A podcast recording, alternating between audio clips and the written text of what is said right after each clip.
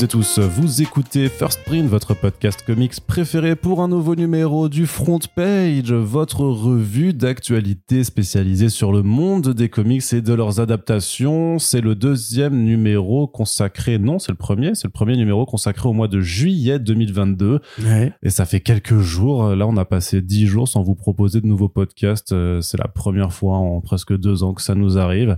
Que s'est-il passé?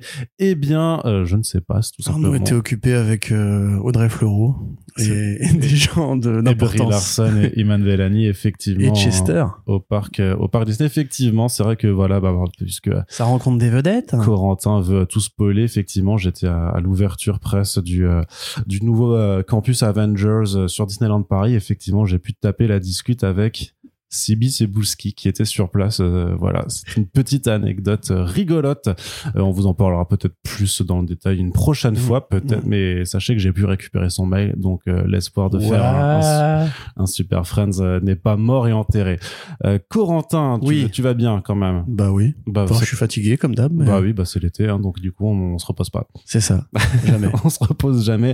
Le principe de la pause estivale, ça ne marche pas. Euh, surtout qu'il y a beaucoup de choses qui arrivent très prochainement, notamment avec Japan Expo. Il y a quelques numéros un petit peu spéciaux, un petit peu hors série euh, sur euh, les mangas faits en France, euh, qui arriveront avec notamment un certain Tony Valente. si vous connaissez Radiant, euh, ben voilà, il y a un beau Super Friends là qui arrive très très très prochainement. Puis on vous l'a déjà teasé sur les réseaux, dans le podcast. Il y a aussi un thématique sur Criminal qui arrive aussi très très très rapidement. Il est prêt depuis de très longtemps en fait, mais c'est juste que voilà, je, je Sur veux- Baker, sur Brubaker, ouais, c'est- je l'ai dit. t'as dit criminal. Ah pardon, oui, pareil, non, sur, enfin sur Brubaker, voilà, de Criminal à Reckless, on fait vraiment un, un gros retracé de euh, toute la carrière de Brubaker. Et donc voilà, donc euh, voilà, euh, là il y avait une courte pause, mais vous inquiétez pas, ça revient de ouf comme ça, vu que vous êtes tous pauvres avec votre pouvoir d'achat en berne et que vous ne pouvez pas partir en vacances, au moins vous pourrez écouter des podcasts et ça, quelque part, ça compense bien. Ça fait plaisir. on est là pour ça. Ta C'est- semaine à la ball qui est annulée pour euh, juste écouter des first print, tu sais le... Ouais, voilà. Bah écoute, Bah écoute, hein, et on fait ce qu'on on fait comme Hein, on peut. hein. écoute. c'est c'est dur. allez qu'on peut. Corentin, avec ces- ce petit préambule, on va passer tout de suite à la partie De comics de, de, de ce podcast, bah, comme toujours, comme toujours, avec la première annonce qui nous parvient du côté de la VF et on est content, on est un peu excité même, hein, euh, j'ose le dire, j'ose le dire puisque alors on avait déjà eu le titre et tout ça, ça s'appelle euh, A Short Story, la véritable histoire du euh, Dahlia Noir, c'est la prochaine production du label 619 euh, publié aux éditions Rue de Serre puisque oh, si jamais vous dormiez dans une grotte et que vous venez de vous réveiller, sachez que le label 619 est passé chez Rue de Sèvres cette année après euh, une, une bonne décennie euh, chez Ankama. Et donc le euh, leur nouvelle production euh, donc qui est euh, scénarisée par Run euh, et qui est dessinée par Florent Modou à qui on doit tout l'univers euh, Freak Squill. Donc ça s'appelle Short Story euh, la véritable histoire du Dahlia Noir et donc ça nous parle il n'y a pas de piège dans le titre hein, ça va vous parler de la célèbre affaire euh, du Dahlia Noir donc euh, où euh, le, meurtre euh, jamais élucidé de euh, Elizabeth Short euh, qui était donc euh, une femme qui voulait devenir actrice dans Los Angeles et dont le cadavre aura été retrouvé dans un parc euh, atrocement euh, mutilé. Euh, une, une, une affaire euh, sordide qui a, euh, bah, qui a bouleversé le tout Hollywood à l'époque et qui a eu un énorme impact euh, sur euh, culturel en fait euh, à, force d'être reprise que ce soit en roman euh, par exemple avec, le célèbre livre de, James Ellroy euh, qui a été adapté en film également il y a eu euh, voilà pas mal de, de références pardon à cette histoire dans des films, dans des séries télé. Et donc là, il y a même déjà eu une adaptation en bande dessinée en fait avec David Fincher notamment au poste. Mais là, ce que veulent faire Ron et Florent euh, c'est ce qu'ils ont fait, c'est une BD documentaire en fait, c'est-à-dire qu'ils sont allés vraiment se plonger dans euh, des euh, kilos d'archives, tout simplement avec euh, des coupures de journaux d'époque, euh, des photos d'époque aussi pour un travail de restitution graphique. Donc voilà, ça fait euh, vraiment euh, énormément. Il y a eu énormément, énormément de recherches. Alors bien entendu, vous vous doutez bien qu'il y aura un podcast en préparation là-dessus. Sans trop m'avancer, je vais essayer, on va essayer de le faire avec les, les, les deux lurons. Mais pour pour l'anecdote, bah, quand on enregistrait les les les Mutafucast, il m'a un petit peu montré, Ron m'avait un peu montré euh, justement toutes les recherches, tous les dossiers, tout ça. Je sais pas comment ça, ça, ça a l'air incroyablement euh, dense aussi, ça a l'air infernal euh, vraiment, mais voilà, ils sont vraiment allés à fond, à fond pour raconter l'histoire tel qu'il pense que ça s'est passé à partir donc de, de vraiment de, de, de coupures de presse de, de, dossiers du FBI de l'époque qui ont été déclassifiés tout ça. Donc euh, ça je pense vraiment qu'on va être sur un, un très très gros euh, très très gros euh, album qui doit faire euh, du coup euh, 112 112 pages avec euh, 16 pages aussi d'un cahier de, de recherche. Donc qui permettra justement d'aller au, au fond au fond du process. Une version couleur une version noir et blanc. Ça sort euh, le 31 août 2022 aux éditions Rue de Sèvres. Corentin pardon je, je te laisse un petit peu de, euh, exprimer Oui. ton avis là-dessus puisque j'étais en, Non, je en monologue depuis trois minutes. D'ailleurs, ils ont résolu le crime à la, à la fin? Bah, je crois que je crois que de ce qu'avait dit Run sur les réseaux sociaux, qu'il a une idée sur quand même sur qui pense être le coupable, mais je sais pas s'ils vont le, le dire. Je crois pas parce que je crois, je crois que ça reste très documentaire, donc je pense que à la fin ce sera quand même euh, crime jamais résolu, mais euh, on pense Ouais. peut-être que c'est ça. Je sais pas. J'ai Est-ce que, est-ce que ça ressemble un peu à ce que fait euh, Ed- euh, merde ah euh, The Goon, euh, moi Eric Powell Eric Powell. sur Ed Gain C'est genre un truc un peu euh, plusieurs points de vue, euh, Hmm. plongé dans une époque. De ce que j'ai vu, de ce que j'ai vu, euh, je dirais que non. Mais après, je t'avoue, il m'a, montré ses recherches et tout ça, pas forcément les. J'ai vu quelques planches aussi pour juste dire qu'il y a par contre, bah, Modou, il est dans un approche assez photoréaliste qui est assez ouf, avec un grain un peu sépia et tout, certains trucs. Donc ça va être vraiment graphiquement, ça va être, ça va être taré, avec vraiment une reconstitution du Los Angeles de l'époque et tout ça. Ça va vraiment être incroyable. Mais après, j'ai pas pu voir, j'ai pas encore lu l'album, quoi. J'ai pas, je n'ai pas encore ce genre de privilège. Oh là là là là, tu n'es pas encore assez loin dans le secret des Ah, lieux. c'est ça, c'est ça. Euh, non, moi c'est super cool, évidemment. Euh, bon, je vais pas répéter à chaque fois que je suis fan de Run. Et alors un peu moins de Modou en général, j'aime beaucoup son trait, un peu moins ses histoires. C'est pas la partie de 6-19 qui m'intéresse le plus, Euh, mais précisément pour les scénarios parce qu'il y a les trucs qu'il a fait que je trouve vraiment géniaux. Euh, L'idée de le voir justement travailler sur un truc plus photoréaliste ou plus historique et un peu moins manga, on va dire que Freak Squill, bah ça me ça me parle forcément. Je suis pas un, grand expert du Dahlia Noir, la comment dirais-je? Il y a un nom pour ça, la euh, True Horror ou True Crime Fiction. Le truc, là, ouais, le crime fiction, ouais. C'est le mec qui font des podcasts pour constituer ce genre de machin, ou Bah, qui font des documentaires, Comme le, le mec qui a, qui a fait euh, Ed Gein, justement. Voilà, qui, est c'est un, ça. qui est un auteur de, de True Crime Exactement, Stories ouais. et je crois qu'il a fait du podcast aussi. Et c'est pas forcément un genre qui m'intéresse euh, au demeurant. Par contre, c'est vrai que j'avais vu le film Le Dahlia Noir. Bah, Très mauvais film, euh, Ah avec euh, Josh Hartnett et Scarlett Johansson et Aaron Eckhart qui jouait double face dans euh, le film The Dark Knight. Comment ça, très mauvais C'est un très mauvais film. Il a, il a aucun intérêt. Il raconte rien, ce film. Il est pas du tout bien. Qu'est-ce qu'il y a, Arnaud? Bah non, moi je l'ai adoré. Ah ouais? franchement. bah, Parce que toi, t'es pas, t'aimes pas le cinéma. en Je fait. l'ai vu. Oui, bah non.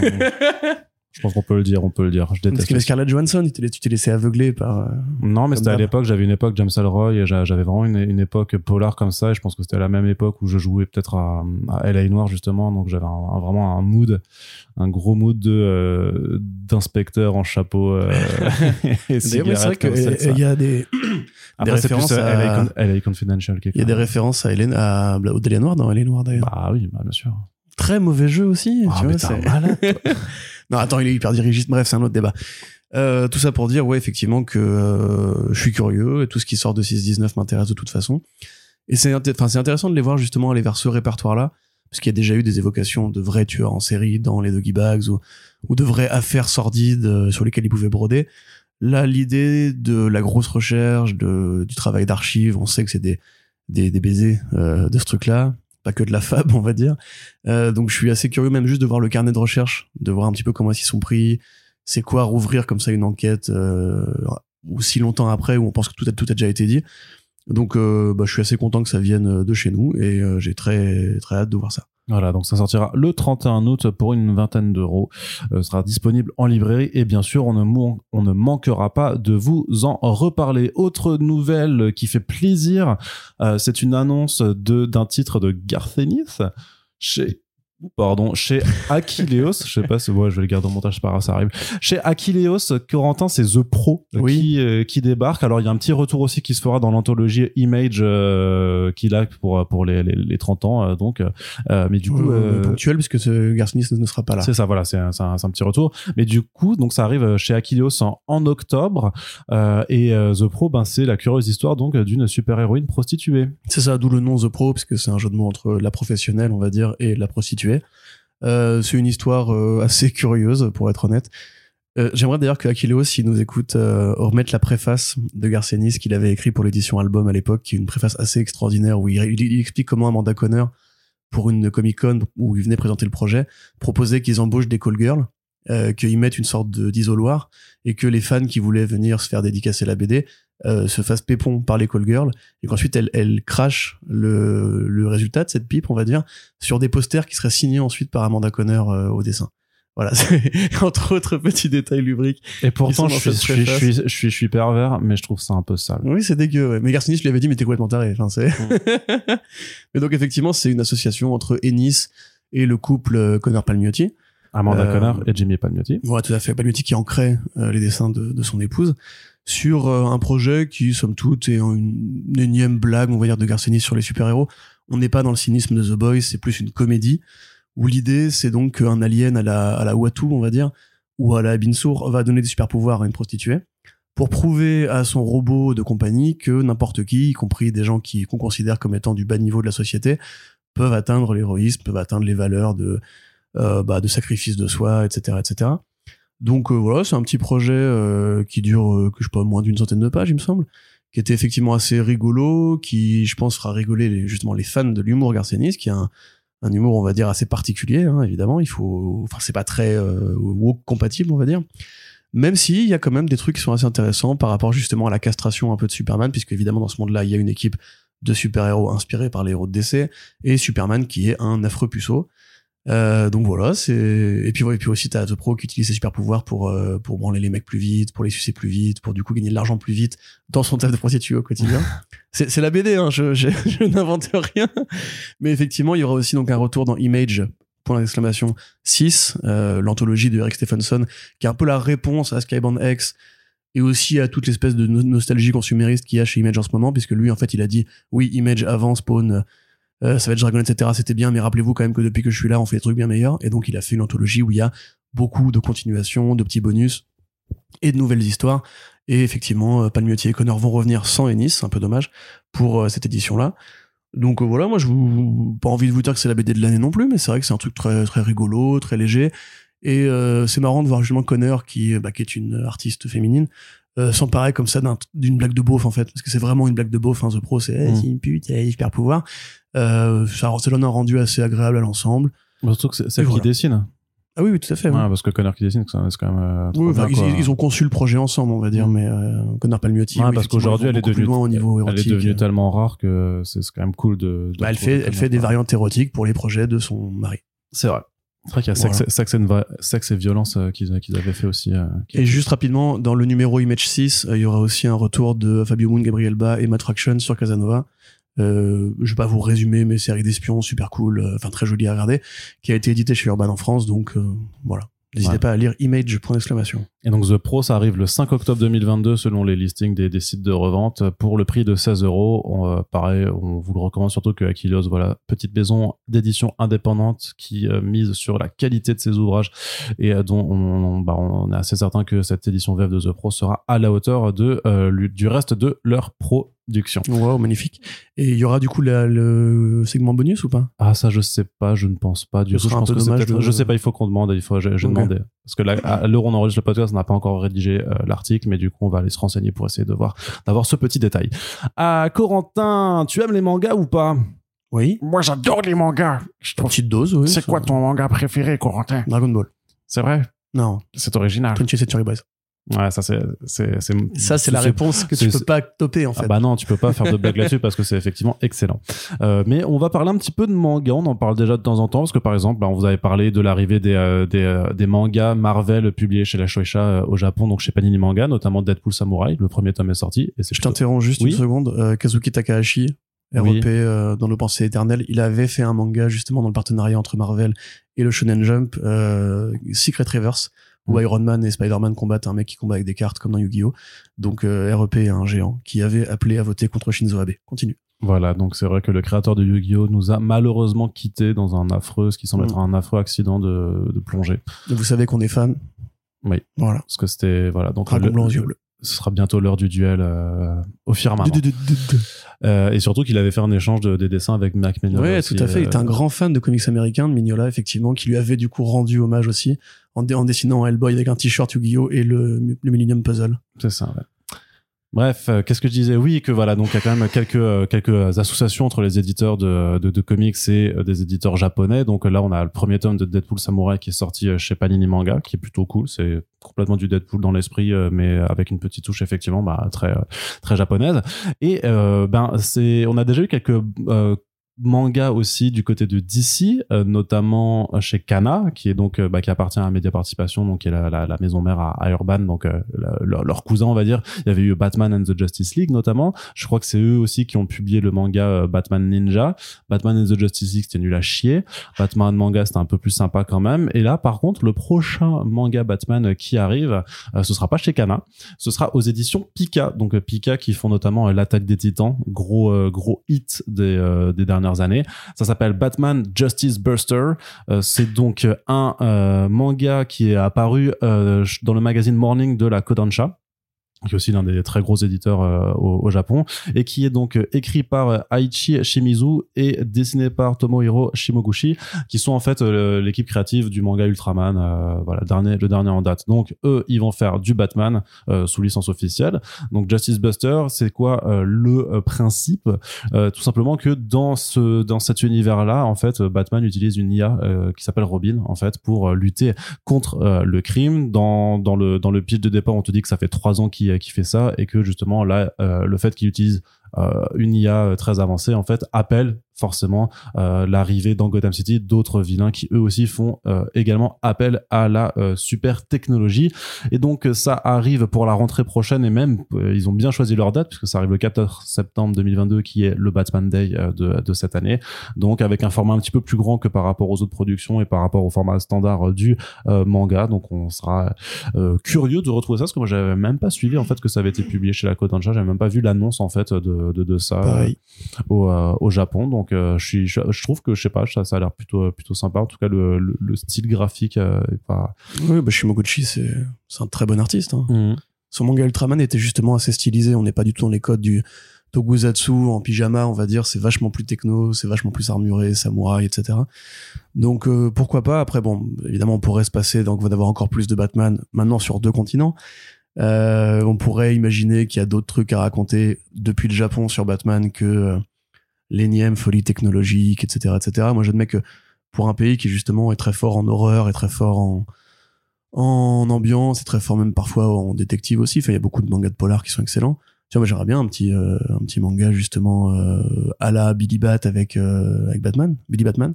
Mm. Voilà, c'est gratos. Mais voilà, on sait aussi que Shimoguchi avait fait des hommages différenciés à des personnages Marvel. Il avait dessiné un Wolverine justement en tenue technologique d'Ultraman, on va dire.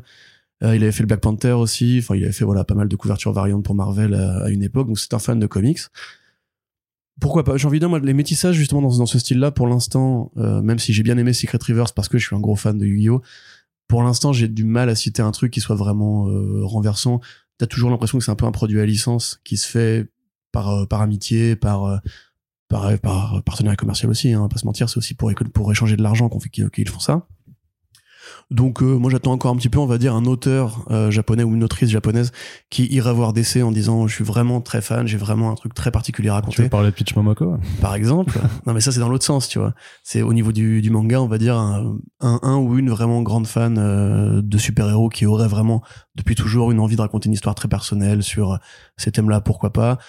Maintenant, voilà, à part le manga sur le chat de Captain Marvel, j'ai un peu du mal à citer les trucs qui m'ont vraiment régalé. D'accord t'as pas lu Deadpool Samurai encore? Pas encore. D'accord, ouais.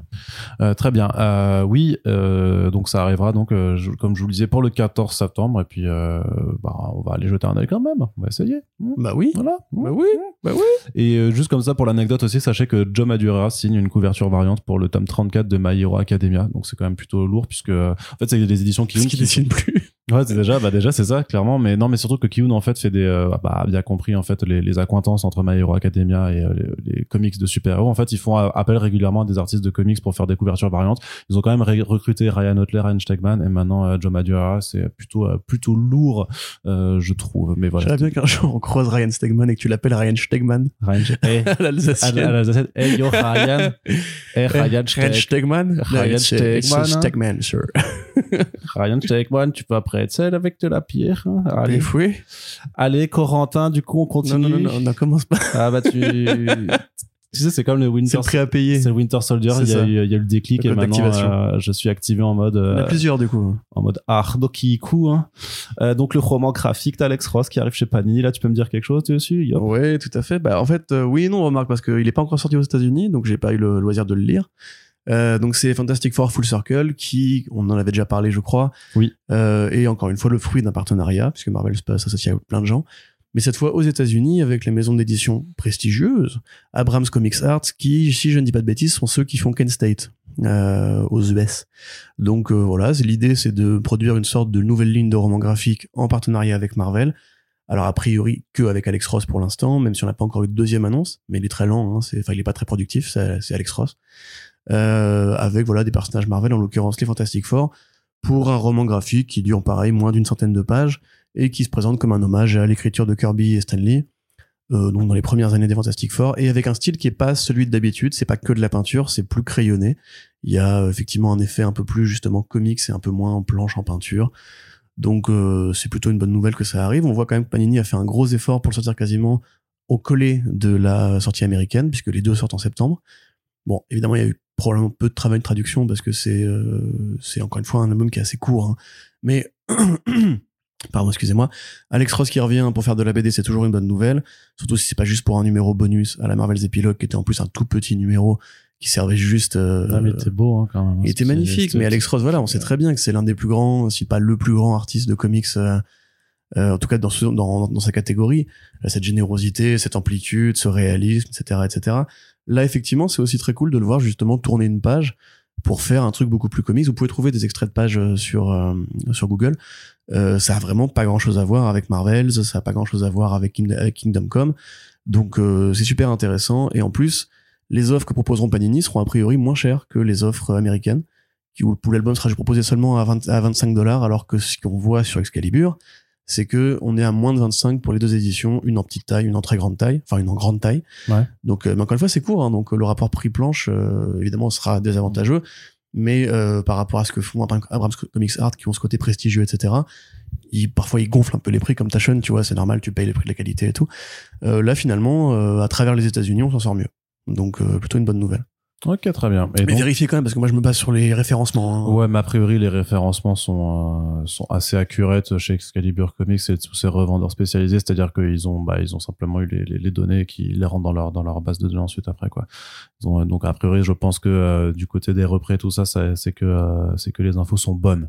Corentin, oui Archie Comics continue à, on va dire, à, stagné Ouais, non, c'était pas stagner le mot que je cherche, mais tu sais quand tu fais quand tu fais le effort minimum en fait, tu vois, c'est pas maxi maximum effort, tu vois, c'est euh, Ouais. c'est c'est minimum effort euh, sur sa ligne alors Archie euh, Archie Horror puisqu'il continue de dire ouais, ça existe, regarde, on a fait des one shot, voilà. Ouais mais en fait euh, Je pense que citer- je pense que la prochaine fois qu'ils font euh, des annonces, enfin, je pense que Archie c'est un Comics jeu à boire où il faut un one shot tu prends tu prends un shot non, mais je pense à la tu, tu vois la chanson One Shot de Maître Gims? Non. Bah c'est ma réponse en fait, faudrait lancer One Shot de Maître Gims dès que Archie Comics fait une annonce parce qu'ils font vraiment que ça. quoi. Bah allez au montage Arnaud. hein. Euh, vous l'écouterez chez vous. Donc effectivement, alors là, techniquement, on pourrait dire que Archie Comics a un peu jeté l'éponge. J'ai déjà fait ce point plusieurs fois dans différents podcasts, donc je vais essayer d'aller euh, d'aller vite. On se rappelle que quand Archie s'était relancé, même en amont du relaunch, il y avait un certain euh, Francesco, Francesco Francavilla qui, qui travaillait pardon avec un certain Roberto Aguirre Sacasa. L'un euh, a fait avec Francavilla la série Afterlife with Archie et l'autre avec Robert Hack le euh, Chilling Adventures of Sabrina, deux séries excellentes qui réinventaient les personnages, enfin deux, on va dire, groupes de personnages d'Archie Comics dans les codes de l'horreur et d'une bonne horreur inspirée par le cinéma des années 70, inspirée par Rosemary's Baby, inspirée par le cinéma de George Romero aussi. Donc il y avait euh, tout un tas de bonnes choses à prendre à ce moment-là. C'est ce qui a un peu inspiré plus tard le relaunch de Archie Comics en canon avec euh, la série de Mark Wade, euh, la série de Adam Hughes, etc., etc. Et puis entre temps, le l'ensemble s'est un peu érodé puisque Aguirre Sacasa, qui est devenu Chief Creative Officer, a ensuite travaillé sur les séries télé. C'est normal, c'était un scénariste de séries télé et, euh, et de comédie musicale avant. Donc il est parti. Voilà, il est plus vraiment chez Archie Comics. Il a encore un petit pied à l'intérieur qui lui permet de finir au moins euh, le deuxième arc de Chilling Adventures. Mais dans l'intervalle, eh ben, Archie essaie d'occuper le terrain en attendant de voir euh, ce qu'ils pourront bien faire de leur vraie grosse locomotive qui est Afterlife with Archie, qui est arrêtée depuis euh, 4, 5, 5 ans. Qui ne reviendra jamais. Qui ne hein, reviendra jamais, effectivement. Voilà, bah, en tout cas, tel quel. Goldwater a dit non, on y pense toujours, etc. C'est faux, ils y Mm. pensent pas du tout. Mais moi aussi, c'est comme quand je te dis, ouais, ouais, je vais lire Sandman, tu vois. C'est ça, voilà, exactement. Ou alors, ouais, ouais, je relis tes, tes articles pour enlever les fautes. Mm. Tu vois, ça, tu me le dis, et on sait tous les deux que c'est faux, mais c'est rien Ça, c'est pas vrai, ça, c'est pas vrai. Ouais, bien sûr. Donc, euh, rien, Porter plainte pour diffamation. Là. rien que cette année, donc, on a eu un one-shot euh, Jinx Green Fairy Tales qui avait un intitulé, c'était Chilling Adventures présente. Ouais. Euh, donc tu voilà, tu dis que c'est une sorte de c'est une sorte de nouveau nouvelle tagline quoi. Mm. Après ils ont fait un nouveau one shot qui est Weird, Weirder Mysteries, Weirder Mysteries putain aujourd'hui. Euh, qui est un truc de science-fiction, donc horreur science-fiction. C'est toujours des, des codes de l'horreur très euh, très figés. hein. C'est vraiment le le b à bas de l'horreur vraiment américaine avec Oui, ses- puis ça fait un peu penser au titre de IC Comics de l'époque. hein. oui, bien sûr. Et donc là, on arrive sur un triplé de one shot pour Halloween. C'est normal. à- Chaque année, les fêtes d'Halloween sont un peu le moment de la concentration culturelle autour de produits d'épouvante. Euh, donc, numéro 1, Chilling Adventures of, of Salem. Le chat qui parle, le chat Ah, de mais c'est Sabrina. cool ça. C'est cool, ouais. Par contre, c'est que Landon au scénario, donc c'est moins cool. Parce que c'est un chat, donc j'adore, Euh, moi, les chats. bah, je sais, euh, évidemment, t'es un grand fan des chats. D'ailleurs, tu as un chat. Hmm. Et tu l'aimes. Ouais. Voilà. Donc, euh, que Landon au scénario et Dan Schoening. Donc voilà, c'est. Et chaque fois, c'est pareil, t'as le, le référent marketing évident ou un site de produits de produits travailleurs en public que tu connais, comme ça tu dis ah oui, ça a l'air sympa. Donc là, c'est cimetière, Pet Cemetery, bah oui, parce qu'il y a un chat et c'est de l'horreur et, et Hereditary. Alors là, j'ai un peu du mal à voir comment ils vont trouver Hereditary dans Salem. Euh, donc voilà, c'est un, une histoire sur le chat qui ça va, va Bresson, hein, surtout. ouais. le, le chat qui va venger euh, différents animaux qui sont maltraités. Voilà, donc euh, petit truc, souffrance animale et tout. Quel est le rapport je sais pas, j'en sais rien. C'est ce qui est écrit dans le communiqué de presse. Hein. Moi, je pas- fais ils ont- que Je pense qu'ils ont pas vu le film. hein. Don't Shoot the Messenger. Euh, ensuite, euh, 19 octobre, Fears the Funhouse. Donc là, on est vraiment dans le fais-moi peur. Enfin, plutôt, tu sais, la série... Euh, euh, si, fais-moi peur, ouais, Ouais. où les gamins sont autour d'un feu de camp. C'est exactement Bienvenue ça. dans la con- Confédération des minuit. je sais pas quoi, là, Exactement, voilà. Euh, où là, voilà, c'est les héros de Riverdale adolescents qui sont autour d'un feu de camp et qui se racontent des histoires qui font peur. Ah ouais, c'est vraiment Voilà. complètement ça. Et il cite aussi Char de Poule. Ça, on te donne le registre aussi de Bah, l'horreur. les deux, de toute façon, les deux se faisaient concurrence. Hein. Oui, bien sûr. Mais c'est pas Erlstein aussi, fais-moi peur? Non, Ou non? Ok, c'est... euh, je sais plus. Je sais pas. Ne vous endormez pas, je sais plus, bref. Et enfin, le dernier, Return of Chilling Adventures in Sorcery, qui est la suite du one-shot Chilling Adventures in Sorcery, qui a donné, pardon, la, ta- la- la tagline Chilling Adventures of. Donc voilà, on fait pas de série, mais on fait des suites de one-shot maintenant. Comme ça, on montre bien qu'on en a rien à foutre. Euh, il aurait pu l'appeler numéro 2, tu vois, mais non, c'est numéro 1, c'est beaucoup mieux, ça se vend beaucoup mieux. Donc euh, c'est quasiment la même équipe créative, Lateral, Sina Grace, Kazé, Gilly, euh, Federici, euh, pardon, Vincenzo Federici. Donc c'est toujours des gens assez talentueux quand même. Federici. Ok. Euh, C'est toujours des gens assez talentueux. Là, c'est vraiment la suite de l'histoire. hein. C'est donc Madame Satan qui se, qui s'évadait des enfers dans le numéro 1. Là, elle va monter une sorte d'armée pour résister à l'invasion de Satan. Le premier numéro avait aucun sens parce que c'était vraiment juste, t'avais ce propos-là, ce narratif-là, entrecoupé en fait de scènes avec les personnages de Riverdale à qui il arrivait des trucs d'horreur entre guillemets ou plutôt du suspense en l'occurrence. Donc, Donc, euh, oui, ouf. c'est- plutôt, enfin je sais pas comment dire en fait. Moi, j'avoue que je baisse un peu les bras face à justement ce qui était euh, vraiment une remontada assez énorme de, la part d'un éditeur assez vieillissant. Oui, tu, tu sais ce qui arrive quand, Montebourg, ouais, ouais, ça- bah, voilà. tu sais ce qui arrive quand on utilise le terme Malheureusement, remontada. il l'a maudit à jamais. Mais donc voilà, il y avait quand même un côté Archie, éditeur poussiéreux, qui fait la même chose depuis 80 balais, qui enfin 70 à l'époque, qui revient faire de l'horreur et de la vraie bonne horreur, puis après qui fait un relaunch qui est intéressant. Et là maintenant, bah il y a plus grand chose quoi. Ça s'est effondré très vite. Euh, c'est un peu devenu une blague maintenant. Même tu te souviens du projet avec Rob Liefeld de Subcarry qui avait capoté où il fallait Ah ouais, ouais, le. Crusader là. Voilà, qui a Mhm. été annulé au bout de un numéro. En même temps, Mhm. quand tu bosses avec Rob Liefeld, c'est souvent ce qui arrive. Donc euh, voilà, enfin c'est c'est triste, je trouve. Et bon après, si ça donne du boulot à des gens, c'est toujours pareil. Hein, on n'est pas forcément contre, mais moi avant, je me disais, ils testent des idées. tu vois, ils font des one shots comme ils faisaient à une époque. Hein. Euh, La pilot season et tout pour essayer de voir s'il y a des trucs qui prennent dans l'inconscient du public. Mais là, maintenant, il y a plus de one shot en fait à l'année que de numéros euh, en ongoing. Donc euh, voilà, euh, hâte de voir comment le chat Salem vivra l'histoire de Hereditary. Ouais, ça va être compliqué. Très compliqué. Euh, surtout que les animaux dans, dans Hereditary, justement, c'est bah c'est peut-être pour ça en fait, parce qu'en fait les animaux qui sont maltraités en fait sont, sont peut Si se c'est font- juste se ça, font peut-être sacrifiés en fait pour des rituels T'as à peu païens. près un milliard d'autres exemples à citer que celui-là, tu vois. Oui.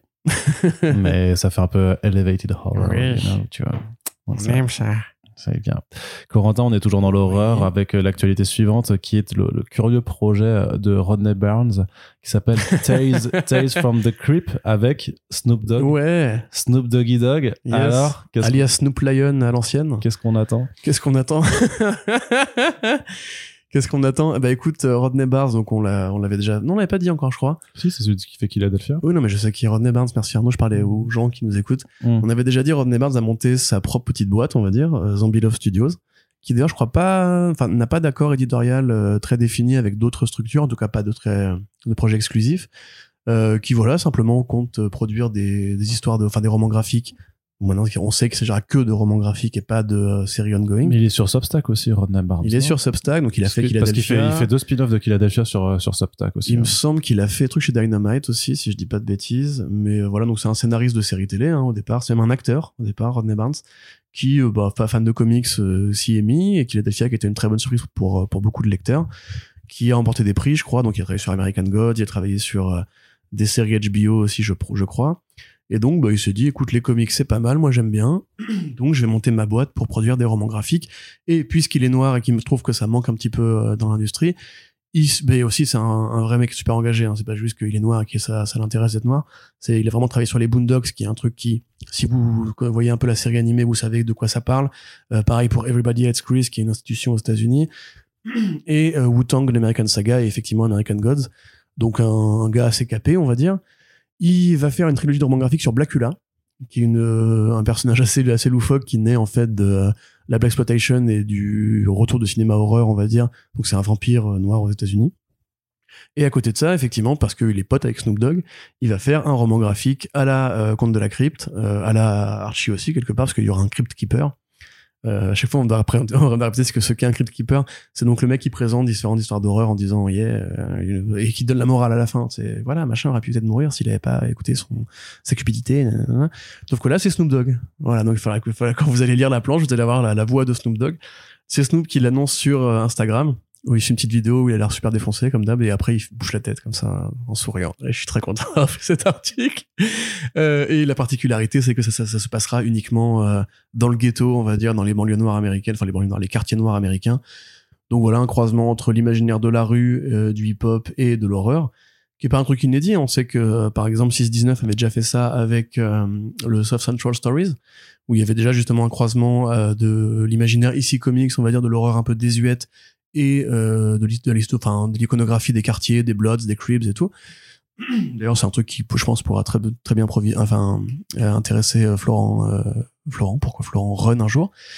Donc ouais, on est plutôt sur une bonne annonce. Roman graphique, pareil, pas de durée, pas d'artiste encore à annoncer. Si, c'est. Ah non, c'est pas Jason Sean Alexander? Non, c'est pour euh, c'est pour pour, Blackula, euh, ça. Blackula, Ok, ouais, ça pardon. effectivement. Et je pense qu'il pourra pas être partout, donc il faudra voir. Mais donc tel quel, j'ai envie de te dire, oui, plutôt plutôt content. Et parce que moi, Snoop Dogg dans un comic, c'est un peu un rêve de gosse. Parce que je retrouve pas euh, le, je retrouve plus sur IMDb, mais euh, Snoop Dogg avait fait une sorte de Tales from the Hood ou un truc comme ça en fait. mais aussi. Snoop Dogg a tout fait, en fait. Tu- Non, mais qui était sur le même principe en fait, Ouais. un truc d'horreur avec un contexte de, de banlieue. Ouais, parce que euh, Snoop Dogg a fait des films d'horreur aussi, il a fait Mm. des films porno aussi, il a fait tout en fait ce qu'un mec peut faire. Il a fait un bouquin de cuisine. Euh, il a fait une voix de GPS, effectivement, c'est pour ça c'est assez connu. Il a fait voilà des, des tonnes de trucs. Il a il a commenté des matchs de boxe. euh, je suis même enfin surpris qu'il ait pas encore fait un manga. Techniquement, il est dans le manga Beck. Euh, il a un personnage qui, qui est euh, basé sur Snoop Dogg. Et là, il va faire une série animée bientôt. J'avais fait la news à l'époque où on était euh, entre deux postes. Donc euh, voilà, moi je te dis, euh, là le voir vraiment précisément valider un projet de comics et du coup pouvoir acheter un comics ou montrer à mes potes et dire regardez c'est Snoop Dogg, je vais être très content. J'espère que limite c'est lui qui va écrire ses répliques, on va dire dans la BD, ou en tout cas qui va les écrire avec Rodney Barnes, parce que je sais pas si c'est un très, un très fin scénariste. Et voilà, s'il peut mettre une petite mixtape à côté, euh, on est bien. Ouais, c'est vrai qu'il y aura un petit projet musical. Mais il est toujours euh, bon en plus, hein, Snoop Dogg. Il avait fait il y a quelques années le projet Never Left, qui était un petit hommage justement à- au compo de Dr. Dre de l'époque, avec une vraie ambiance West Coast, mais vraiment très à l'ancienne. Et ça a pas pris une ride, quoi. Enfin, c'est toujours un, un mec très bien. J'aime bien Snoop Dogg. Très bien. Voilà. Bah, je crois, je crois qu'on l'a, euh, qu'on l'a entendu. J'aime bien Snoop Dogg. Tu, tu l'aimes bien ou pas Dogg, ouais, j'aime pas- ouais, bien Snoop Dogg. Tu l'aimes bien. Très bien. Eh bien, c'est, une bonne nouvelle. D'ailleurs, s'il pouvait être invité aux prochaines fois à Avengers Campus. hein. Euh, Pourquoi il joue personne chez Marvel il y avait, sans il y avait déconner Soprano au Avengers Campus aussi. Il pourrait vraiment jouer des personnages chez Marvel en plus. Soprano, c'est pas Snoop Dogg. quoi. Ouais. Pas Non, c'est pas non. C'est un peu plus pour les l'extrême inverse. Peut-être un peu plus pour les enfants. Allez, Corentin, du côté du mainstream, parce qu'on a parlé pas mal d'indés, hein, donc là, on va aller du côté de, de Marvel. Oui. Il est content. Ah oui. Est-ce que tu es content de savoir quand même qu'il y a une nouvelle série Spider-Man qui va sortir? À la rentrée et quand même qui va réunir euh, deux des euh, noms euh, qu'on associe le plus souvent à l'historique de Spider-Man en comics, surtout de- de- dans l'histoire moderne, c'est-à-dire à partir de, des années 2000, puisque effectivement, alors il y a toujours la série The Amazing Spider-Man euh, écrite par Zeb Wells qui a été relaunchée récemment avec le dessinateur préféré de Corentin aux, commandes, Elle est drôlement bien, cette John, série. John Romita Jr. Elle est vachement bien cette C'est série. hein. nul. Ouais, c'est pas ouf. hein. Mais donc en parallèle, en parallèle, donc va y avoir un Spider-Man 1, tout simplement Spider-Man 1, qui va arriver et qui est donc euh, un titre qui permet à Dan Slott de revenir sur le personnage. Donc Dan Slott qui a écrit euh, bah, Spider-Man après euh, la fin du run de Straczynski et qui l'a maintenu bah, jusqu'en euh, 2010. Mm. Mais il détient le record, je crois, de, de longévité. De longévité, c'est possible, oui. Oui, c'est possible. Parce que Stanley, ça, enfin, Steve Ditko, techniquement, ça a pas duré aussi longtemps. Mais non, Steve Ditko, c'est quelques numéros. Après, il se dégage et c'est John Romita Jr. justement qui, euh, senior qui reprend. euh, Non, ça dessins, doit être donc, euh, Stanley doit être le deuxième alors. Mais oui, donc effectivement, Dan Slott revient. C'est pas nouveau, hein, le couple Spider-Man, Amazing Spider-Man. Dans les années Mm. 90, t'avais le McFarlane Spider-Man et le Amazing Spider-Man. Oui, et puis t'as même eu des moments où t'en avais quatre, hein, je veux dire, je sais plus, Oui, c'est la dernière chasse, c'est la Spider-Man, dernière chasse de euh, Kraven, non, qui se met sur, euh, sur euh, Ouais, ouais, trois titres différents entre. Spider-Man, Spectacular Spider-Man et, euh, Web of. Spider-Man et, Web, euh, spectaculaire effectivement. Oui, non, il y a toujours eu des séries, euh, plusieurs, il y a, il y a Spidey souvent eu, il y a eu. il y a souvent eu plusieurs séries régulières en parallèle sur, sur Peter Parker. Mais Moi, je trouve quand même que c'est un bel aveu d'échec. Non, mais attends, parce que du coup, je finis juste la, la, présentation. Et donc, en plus de Dan Slott au scénario, et ben, Mark Bagley au dessin. Oui, pardon. Et Mark Bagley, bah, c'est notamment Ultimate euh, Comics Spider-Man avec Brian Bendis. C'est aussi un énorme pan de l'historique. Il est revenu après plusieurs fois sur Spider-Man, notamment sur celui de Nick Spencer. Donc, ils avaient jamais travaillé Mhm. ensemble, par contre, sur ce personnage. Il a un peu d'ailleurs défini comment on doit dessiner Spider-Man aujourd'hui, quoi. Ouais, sûrement. Il y a beaucoup de mecs qui sont inspirés de sa façon, les ses silhouettes, son côté un peu cartoon parfois. Ouais. Euh, parce que justement, auparavant, c'était plus McFarlane la référence, on va dire. Donc ouais, pour moi, c'est un bel aveu d'échec parce que quand même, on sort de trois ans de Nick Spencer, euh, trois ans. Plus euh, la, la reprise avec la période Beyond machin. Ah, bah, c'est plus Nick Spencer. hein. Non, je sais, mais je veux dire, ça n'a pas duré un an, tu vois, ça par exemple. Euh, Non, Beyond, c'était euh, c'était la, la transition euh, entre euh, bah, la fin du run de Spencer et le relaunch de, de Zeb Wells. Mais il y avait Ouais. déjà Zeb Wells dans, les, dans le pool scénaristique Ouais, tout à fait, ouais. Après, Beyond, moi, j'aime, enfin, je sais pas, je trouve pas ça dégueulasse, quoi. Non, mais bon, après, c'est toujours pareil. Tu, tu, tu vois quand même la, la limite qu'ils ont avec Spider-Man, qui est que tu peux pas aller beaucoup trop loin dans les évolutions et que tu reviens comme, euh, tu vois, comme One More Day, c'est pas une mauvaise histoire, mais à force, t'as envie de te dire, putain, bordel, mais arrêtez, quoi. Il faut un jour que les personnages, ils puissent dépasser juste leur statu quo euh, fondamental, sinon ils vont plus rien avoir à raconter. Là, je trouve quand même que depuis la fin de Dan Slott, qui avait justement poussé plus loin beaucoup de trucs, quitte à irriter beaucoup de fans au passage, hein. moi, il y a plein de trucs que je déteste dans son run, son obsession pour le Docteur Octopus, par exemple, qui je trouve vraiment, il y a d'autres vilains, bordel. euh, Et puis même son côté, euh, on va toujours répéter la même structure, la même structure d'arc, où New York en entier se fait attaquer par un truc bactériologique, une menace à grande échelle, et Spider-Man qui envoie les Spider-Robots partout. On peut vraiment trouver ça déplaisant, détestable. Et j'ai absolument rien à apprendre aux gens qui détestent Dan Slott de base. Mais le fait est que c'était un mec qui avait essayé d'aller plus loin. Alors c'était sa direction à lui, mais il y avait une direction. Nick Spencer, c'était du surplace, euh, actif et, et volontaire pendant trois ans. Et Zeb Wells, depuis, je trouve qu'on n'a pas non plus fait beaucoup de progrès. Donc, euh, Mais là, c'est un petit peu particulier parce que le titre Spider-Man, en fait, doit servir à amener l'arc End of Spider-Verse, qui est donc euh, bah, le euh, le- l'histoire qui va mettre entre guillemets fin au Spider-Verse après justement la nouvelle mini-série Edge of Spider-Verse qui, euh, qui sortira cet été. J'avais compris que moi et il Dark faisait... Web aussi, hein, qui. Ah ouais, mais Dark Web c'est pas lui. Dark Web c'est encore autre chose. Non, mais je veux dire, c'est lié à tout ça. Dark Web, c'est par rapport au multivers d'étoiles. non, pas forcément, euh, pas forcément. On n'a pas de nouvelles en fait de Dark Web vraiment de. Ils ont dit qu'il y aurait une presse à la SDCC. Eh ben on le saura. Euh, on le saura d'ici quelques jours alors. Mais euh, ce que je veux dire, c'est que voilà, il y a quand même un- un- une volonté de, de de pas aller dans la même direction narrative que la série Amazing Spider-Man, qui va continuer son bout de chemin avec euh, bah, les, les bails avec euh, ce, ce- comment il s'appelle ce méchant là qui est qui est très- Tombstone? Ouais voilà Tombstone qui est très mal dessiné par John Romita Jr. Bah oui, comme tous les personnages que dessine John Romita Jr. Pourquoi tu précises ça? Non mais lui particulièrement c'est Tombstone je le trouve vraiment très très laid non donc ouais ils vont ils vont continuer cette intrigue avec les, les bails aussi autour de, de Mary Jane et du côté Spider-Man on va aller de nouveau dans le Spider-Verse avec plein de nouveaux personnages plein de nouvelles versions euh, alternatives de, de l'homme araignée et on imagine bah, un Morlun qui va revenir faire des siennes en disant Hmm, je me ferais bien un bol de sonde d'araignée ce matin. Putain.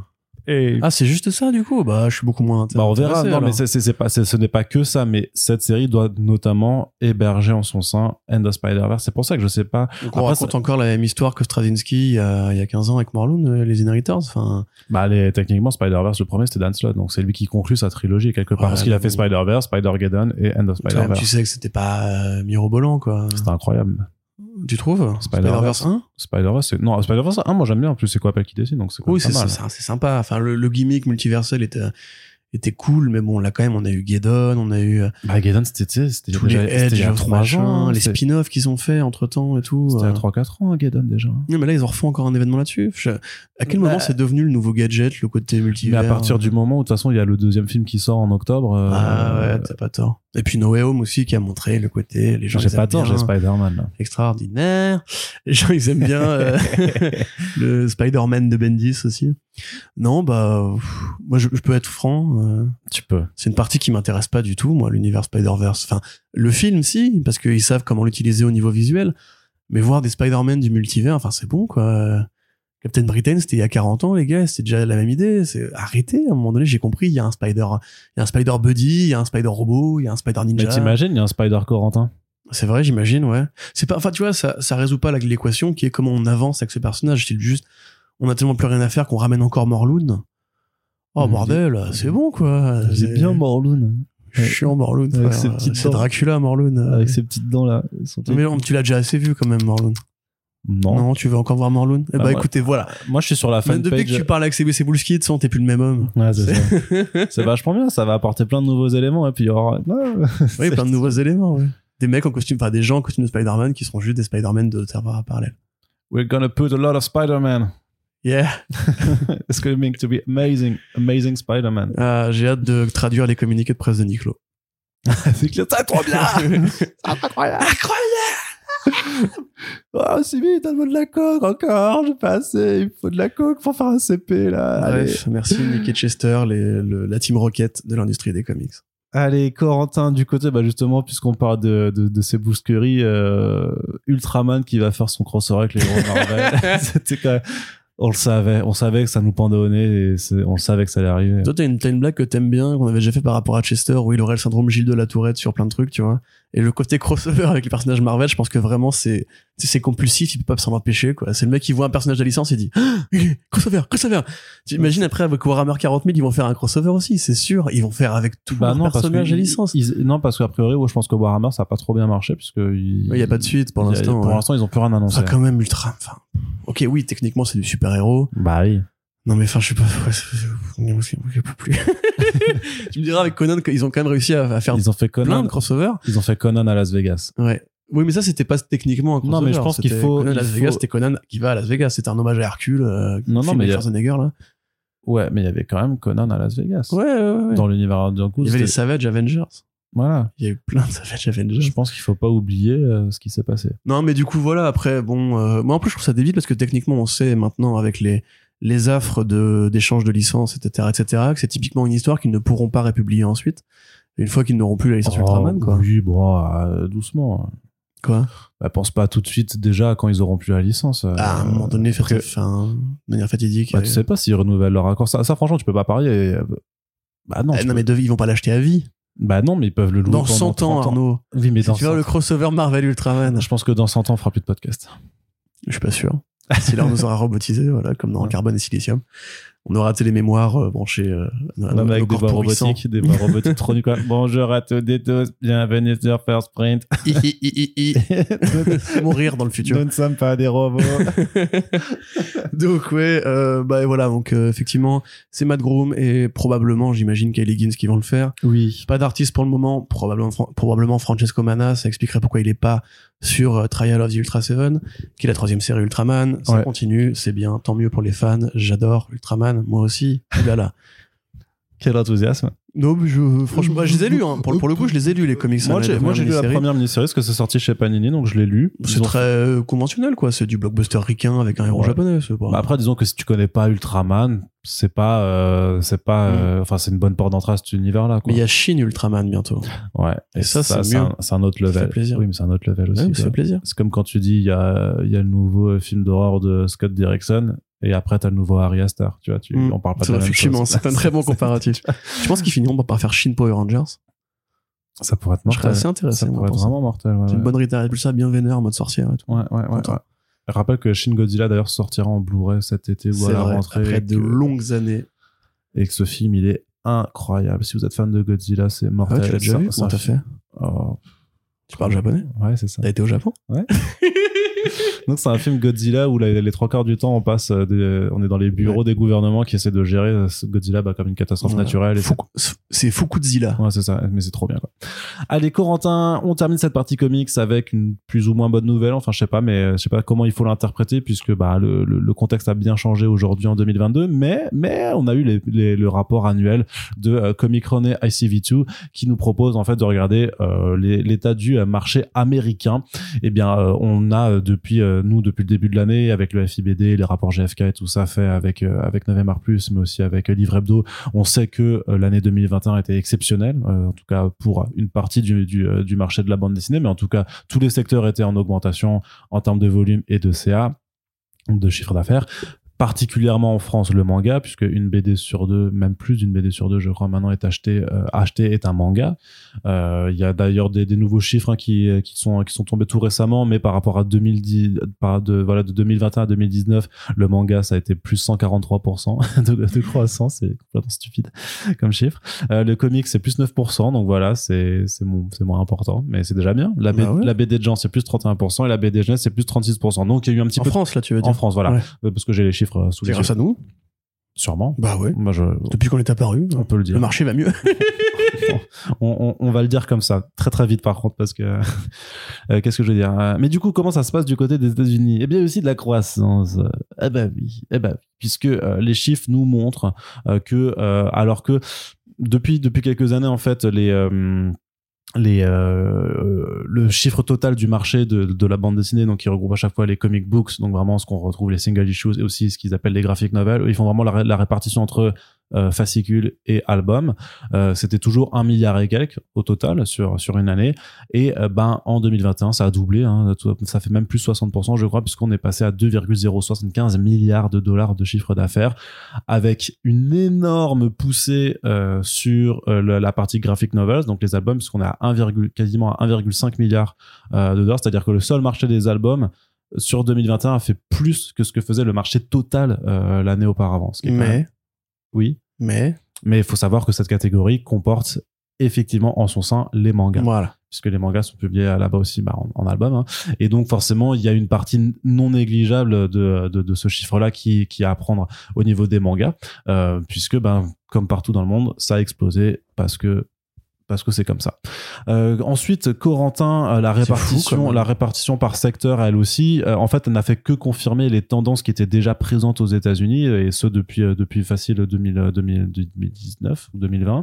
Euh, C'est-à-dire que quand on fait la répartition par créneau de vente, c'est toujours les book channels qui sont en premier en, en première place, c'est-à-dire les librairies généralistes, en tout cas par opposition aux comic stores qui constituent ce qu'on appelle le marché direct ou direct market, qui sont vraiment les shops sur lesquels on retrouve à la fois des albums, mais surtout les comic books, donc vraiment les fascicules.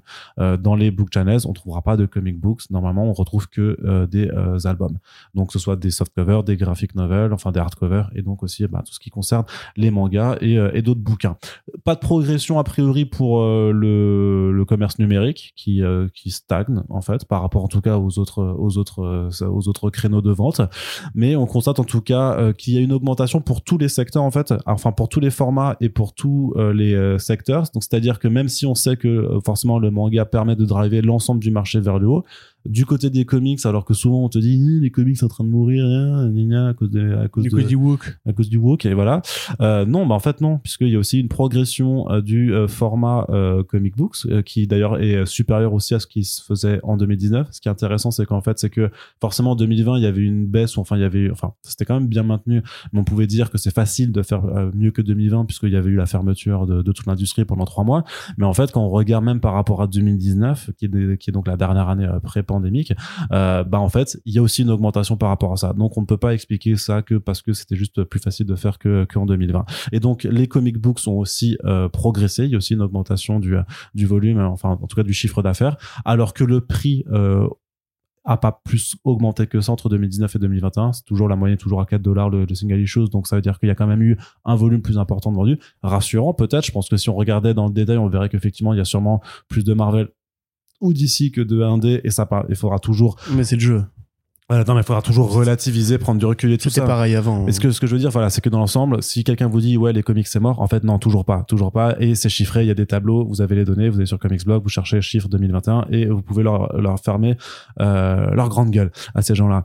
Et euh, donc, voilà, bah, pour les, les, les, les comic stores aussi, les comic shops aussi, ont pris une belle, euh, une belle progression puisque, bah, ils ont ils ont pu vendre plus de comics et aussi plus d'albums. Donc, pour l'instant, c'est pas mal, c'est quand même pas mal. Le bilan de 2021 est bon. Par contre, comme on le voit aujourd'hui, en 2022, qu'est-ce qu'il y a? Il y a la crise des matières premières qui a, enfin, qui a même commencé déjà à fin 2021. hein. Mais voilà, il y a la crise des matières premières. Il y a des événements mondiaux, euh, soit crise climatique, guerre en Ukraine et tout, qui ont aussi un impact sur les chaînes de production.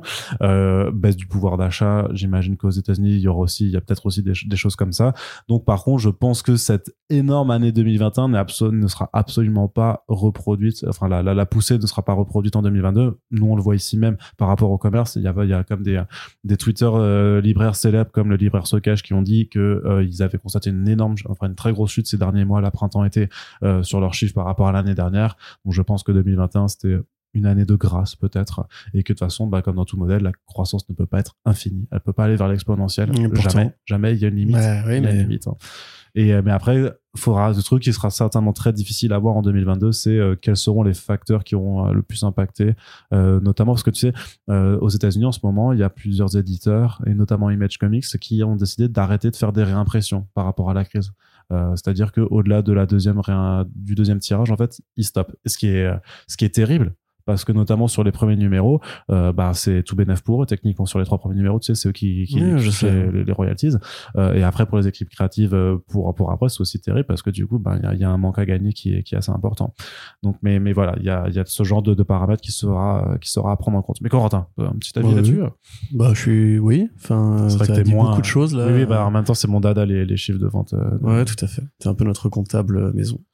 Euh, donc, comment dire? Bah, moi, si tu veux, voilà, je suis assez étonné que le numérique ne progresse pas plus. Pas forcément parce que juste moi, ça, je numérique. te, mais- ouais, mais c'est pour ça, ça- non, mais c'est aussi par rapport fois. à l'apparition du marché du webtoon, qui techniquement est quand même une nouvelle lame de fond qu'on sait être Ouais, mais populaire. le euh, webtoon génère pas forcément, c'est des vues en fait. Le webtoon, c'est pas forcément du, du chiffre comme ça que tu peux. Ou alors c'est pas comptabilisé, ça, quoi. c'est pas comptabilisé pareil peut-être. Ouais. Mais après non, je suis content pour euh, pour le marché des comics en général. On peut toujours se poser la question effectivement de quels arbres cachent un peu la forêt, euh, la réalité indé, on va dire. Un peu comme en France, hein, je voulais la progression des chiffres, elle est aussi amorcée parce qu'on a eu beaucoup d'opérations à bas prix, etc., etc. Bon, ça c'est encore une fois c'est le jeu. C'était pareil avant, il y avait peut-être moins d'offres euh, à, à bas- prix avant, mais le fait est que quand on regarde en 2016 par exemple, qui est un peu l'année la plus proche en termes de vente de comics euh, des cinq dernières années, on voit quand même qu'on est encore en supériorité, alors que justement, c'était des années fast aussi. Il y avait tout autant de numéro 1, il y avait plus de numéro 1 à l'époque, parce qu'aujourd'hui, Marvel s'est encore un peu calmé. Voilà, c'est ça. Il y avait en plus des relaunchs très réguliers qui montaient, qui tiraient les chiffres vers le haut. Donc, grosso modo, moi, je suis assez content, effectivement, et moi aussi, ça me fait plaisir qu'on puisse tordre le cou à cette, euh, ce mensonge qui est proféré par des, on va dire, des militants euh, d'extrême droite, qui considèrent que parce que les éditeurs ont fait un effort d'ouverture pour mettre en avant des sexualités et des couleurs de peau différentes, euh, le marché se serait effondré, le ciel leur serait, tombé sous la, sur la tête et, et CBC Boulski serait maudit et Aurélien se passerait en, en enfer. C'est le cas, mais pas pour ça. Euh, mais voilà, non, sinon je suis content. Je suis quand même assez épaté en fait le la, la popularité du manga. J'avoue, je comprends pas pourquoi. Il n'y a pas plus d'animés qu'avant, il n'y a pas plus de films qu'avant. Les, les mangas sont quand même importants la- depuis 30 ans. non, mais la maintenant, 40 ans même. démocratisation, enfin la- l'accès aux animés par rapport aux plateformes de streaming, je pense, a quand même permis à énormément de gens d'y accéder. Surtout que maintenant, en plus, euh, il y a de plus en plus, enfin, C'est pas nouveau non plus. enfin, je sais pas, je sais pas parce que moi, Netflix, ça existe longtemps aux États-Unis. euh. oui, mais c'est mais c'est pas que Netflix là. Du coup, c'est Crunchyroll, c'est c'est ce, ce genre de choses là. Et euh, et en fait, euh, mais je pense vraiment qu'il y a un accès, il y a un accès aux publications aussi. Là, là, le fait que les publications maintenant, même en France, tu vois, que t'as plein d'éditeurs qui arrivent à proposer les chapitres publiés au Japon de façon quasi simultanée, déjà traduits et tout ça. Euh, t'as les, les séries arrivent aussi en même temps. Euh, je sais pas, Ah, mais il y a quand même il y a, eu- il y a eu des changements dans le mode de consommation sur les animés par rapport au streaming, c'est sûr. Ou alors c'est euh, l'équivalent américain des enfants du club d'eau qui arrivent à, à la trentaine, quarantaine et qui ont les Mais moyens non, de bah consommer. Non, euh. non, on sait que c'est des, on sait que c'est des, c'est des gamins, quoi. C'est des gamins. C'est les ados. Mais c'est curieux tout de même. Enfin, genre, les- bah, je suis content, hein, c'est pas en train de me dire que c'est une mauvaise chose, mais euh, en France comme aux États-Unis, l'espèce de courbe euh, incroyable du manga depuis genre un an et demi, deux ans. Bah, C'était, déjà en accélération. Il y a eu un truc avec la pandémie et c'est certainement lié euh, vraiment aux plateformes et à l'accès en fait. euh, Faut créer un spin-off euh, manga de First Print. Attends, Mais tu- First, mais ça tu se crois- dit mais tu- Psycho, euh, livre, c'est quoi? C'est il y a déjà, il y a déjà des podcasts. Psycho manga. Voilà. Oui, mais il y a déjà, il y a déjà pas mal de podcasts Ouais, manga qui pas, existent. tu vois, on est mieux que les autres. Faut se le dire quand Ah même. bah ça va, Ah, non. ça va les chaussettes, ça va les chevilles, pardon. Non, mais voilà, après, c'est effectivement une très bonne nouvelle. Euh, bon, on peut craindre que la, les chiffres soient inférieurs. Ah moi je pense quand même qu'il y aura, il y aura la, Il y aura le- une bonne décroissance, mais, la, la- la gueule de bois de mais c'est à cause des 2022, elle prix. être, euh, Enfin, c'est à cause de la flambée des prix, on va dire. Le nombre de lecteurs reste le même. bah, S'ils achètent moins sur une année, ils achèteront l'année suivante, tu vois. C'est Ouais. tant que les gens ne perdent pas l'habitude de lire des BD. Ouais, mais justement, si c'est ce que j'ai vu dans, dans, alors c'est plus, c'était la, la dernière étude de Livre Hebdo, où justement, euh, t'avais un moment, un passage qui était super intéressant, qui montrait en fait qu'il y avait, il y avait moins d'acheteurs, mais que ceux qui restaient achetaient plus en fait, mais que du coup, il y avait quand même moins d'acheteurs en fait, que le panier moyen avait augmenté, mais que le nombre d'a- d'acheteurs avait, avait diminué. Et ça, c'est pas rassurant du tout. Et on ne croit toujours Parce pas que- à la conversion des gens qui achèteraient les Spider-Man à 7 balles et qui après deviendraient des lecteurs pérennes. Bah, Ou plus occasionnellement achèteraient des comics, ce que ceux qui ne faisaient pas avant, tu vois. Enfin, Le problème, non, parce que c'est ce que, c'est ce que, de toute façon, ce qu'on en avait discuté avec Xavier Gilbert aussi, c'était de dire qu'en fait, ces gens-là, parfois, en fait, se contentaient simplement et attendaient juste la prochaine offre euh, à petit prix parce que du coup, t'as une offre à, voilà, 7 euros le tome, tu, claques tes 70 balles. Mais honnêtement, moi, je suis toujours pas d'accord avec. ce- C'est un très bon podcast que vous avez fait. Je suis toujours pas d'accord avec ça. hein. C'est tiens, regarde, je je prends un exemple qui est vraiment Bah oui, très le- personnel le- et très désuet. C'est, les, euh, les chiffres attestent qu'il n'y a pas une augmentation drastique. bah, il y a une euh, augmentation qui existe, mais on sait pas à quoi elle est due. Enfin, euh, Non, mais sur les autres titres, on voit à chaque fois que les petits prix se vendent, très bien, mais on voit pas de, de, de, de, Ouais, mais de- regarde un de- truc de tout bête. moyenne pondérée qui augmenterait sur le reste de la prod. tu connais ma, ma copine, je crois. D'ailleurs, tu Océane, je sais pas si tu vois qui c'est. Oui, bah oui, oui. Euh, tu vois là pour son anniversaire, on lui a offert Rorschach, on lui a offert Mister Miracle. Enfin, elle c'est pas une, une grosse fan. Elle sait pas ce qui sort tous les mois chez DC Comics, tu vois. Mais instinctivement, des gens qui grosso modo t'isolent comme un peu un profil de geek commencent à intégrer. Je, c'est un tout petit exemple encore une fois. Hein, Ouais, le comics très dans, personnel euh, ça. hein, non, mais euh, ça existe, tu vois. Ça, il y a des gens qui justement, euh, moi je sais pas en soirée, on m'a déjà, on m'a déjà parlé de comics, tu vois. Je, sais pas. J'ai l'impression quand même que peu à peu, parce que le travail d'édition il est là, parce que euh, on est une génération qui a été élevée maintenant depuis plus de 10 ans par les films de super-héros. Il y a des gens qui petit à petit se posent ces questions-là, tu vois. Mais sur les sur les réseaux sociaux, on le voit bien. C'est un truc qui revient petit à petit. On trouve les planches de comics, les cases de comics. Alors oui, c'est petit, c'est c'est malingre. c'est il faut ta- considérer- C'est ta bulle et c'est ta bulle sociale, frère. Non, mais il faut considérer qu'à terme, peut-être va que dans un va, dans un dans, dans Dans un, un- quartier populaire dans un truc euh, là où ils écoutent Johnny Hallyday, premier degré, tu veux dire. Mais c'est un. non mais il y a, y a un vrai il y a euh, enfin nous on est dans un milieu privilégié par rapport à notre accès notre rapport à la culture euh, parce que en plus c'est notre métier donc c'est encore plus privilégié euh, là-dedans donc euh, et on travaille avec beaucoup de gens qui sont aussi de- assez proches de sphères culturelles c'est pas du tout la même chose si euh, désolé si on avait un travail plus manuel on va dire si on était euh, Je suis technicien, je te rappelle quand même. Ouais, non, mais dans un cinéma, tu vois ce que tu vois ce que je veux dire. On a Paris, on Paris, c'est c'est différent du reste de d'une part d'une certaine partie de la France. Et je pense mais que déjà, là- si ce milieu-là consommait activement du comics, ce serait une, une- une augmentation énorme par rapport à la toute petite niche que ça représente. bah justement, ils en consomment pas. Bah, moi, j'ai l'impression qu'ils qu'ils des- pourraient en consommer, en tout cas, que les facteurs peuvent s'aligner pour que ça finisse par arriver. Mais je pense que ouais, je sais pas. Parce que tu vois, bah, encore une fois, pourquoi le manga, ça, ça marche? C'est une question de soft power, c'est pas une question, et une question de prix aussi. C'est une question, voilà, de la popularité du manga est plus forte parce qu'il y a l'animation qui soutient le marché, parce que c'est une culture qui intéresse les gens, qui est, une- qui est plus puissante maintenant que je pense que la culture américaine. Il y a eu un terreau, il Y. a eu un terreau depuis euh, l'arrivée du, du club Dorothée, quoi. On va Oui, et puis ça brasse aussi plus de plus de genres, on va dire que le super-héros qu'on associe naturellement aux comics, c'est faux. Hein. Évidemment, il y a beaucoup de gens qui ont même pas conscience qu'il y a des comics indés qui sont pas avec des histoires de super-héros. Mais tu vois, ils ont réussi à créer cette espèce d'alignement de planète favorable. Et je, je trouve vraiment récemment, parce que moi j'ai toujours lu du manga, je jamais vu des chiffres pareils, tu vois. Donc on n'est pas à l'abri d'une bonne surprise, en tout cas. C'est moi l'enseignement que j'aurais envie de retenir. Ok. Même si, voilà, Arnaud a l'air d'a- d'avoir envie de me dire que c'est, que c'est mort et qu'on fait un métier euh, de, de merde. Mais... Ah non, on fait pas un métier de merde, mais euh, Non, mais il faut quand même, tu vois, considérer qu'un jour, ça finira par arriver. On va quand même pas parler toute notre vie aux mêmes euh, cinq personnes qui écoutent le podcast. alors j'ai quand même peur que ce soit un peu le cas. Moi, je vous rappelle à tous, hein, offrez des comics. C'est comme ça aussi qu'on crée la curiosité, et la passion éventuellement. Il y a des trucs que font les comics que les mangas ne font pas. Vous trouvez pas un Invisible Kingdom en manga, ça n'existe pas, c'est pas vrai. Il y, a des, mangas qui sont très beaux, mais il n'y a pas les mêmes techniques. La, la, la couleur, simplement, qui est un art qui échappe au manga encore aujourd'hui. On va me répondre qu'il y a des mangas en couleur, etc. Oui, c'est une minorité par rapport au tout venant. Le comics, c'est l'inverse. Et le travail de coloriste qu'on a aux États-Unis, que je trouve même parfois supérieur à celui qu'on a en France, euh, par rapport aux colos numériques qui vont beaucoup plus loin. Voilà, c'est un truc, si vous avez des fans de, de couleurs, euh, peut-être essayer de les mettre à la BD, les mettre américaines, il n'y a pas de raison. Ou alors offrez du 619, c'est encore aussi bien remarqué. Allez. On termine la partie comics là-dessus. Corentin, on va passer du côté des séries télé. Un petit avis sur la bande-annonce de Paper Girls. Ah oui, un petit avis, euh, c'est très mou, il n'y a pas grand-chose, euh, ça a l'air très fidèle, hein, évidemment, mais dans... On l'avait déjà dit sur le plan esthétique qu'il y avait Ouais. un, un certain rapprochement avec les tons, avec les tonalités justement oui, de voilà, avec le colorimétrie. violet de- surtout, le violet et le bleu euh, qu'utilise Ch- Chiang dans les premiers numéros. Euh, bon, on n'est pas du tout dans un truc qui est, pour moi en tout cas, au niveau de ce que ça annonce en termes de mise en scène, en termes d'écriture et tout, t'as même un euh, Let's Go Save the World euh, dans le trailer. C'est un trailer, c'est Prime Video, c'est pas des grands communicants, en tout cas pas sur les bandes annonces.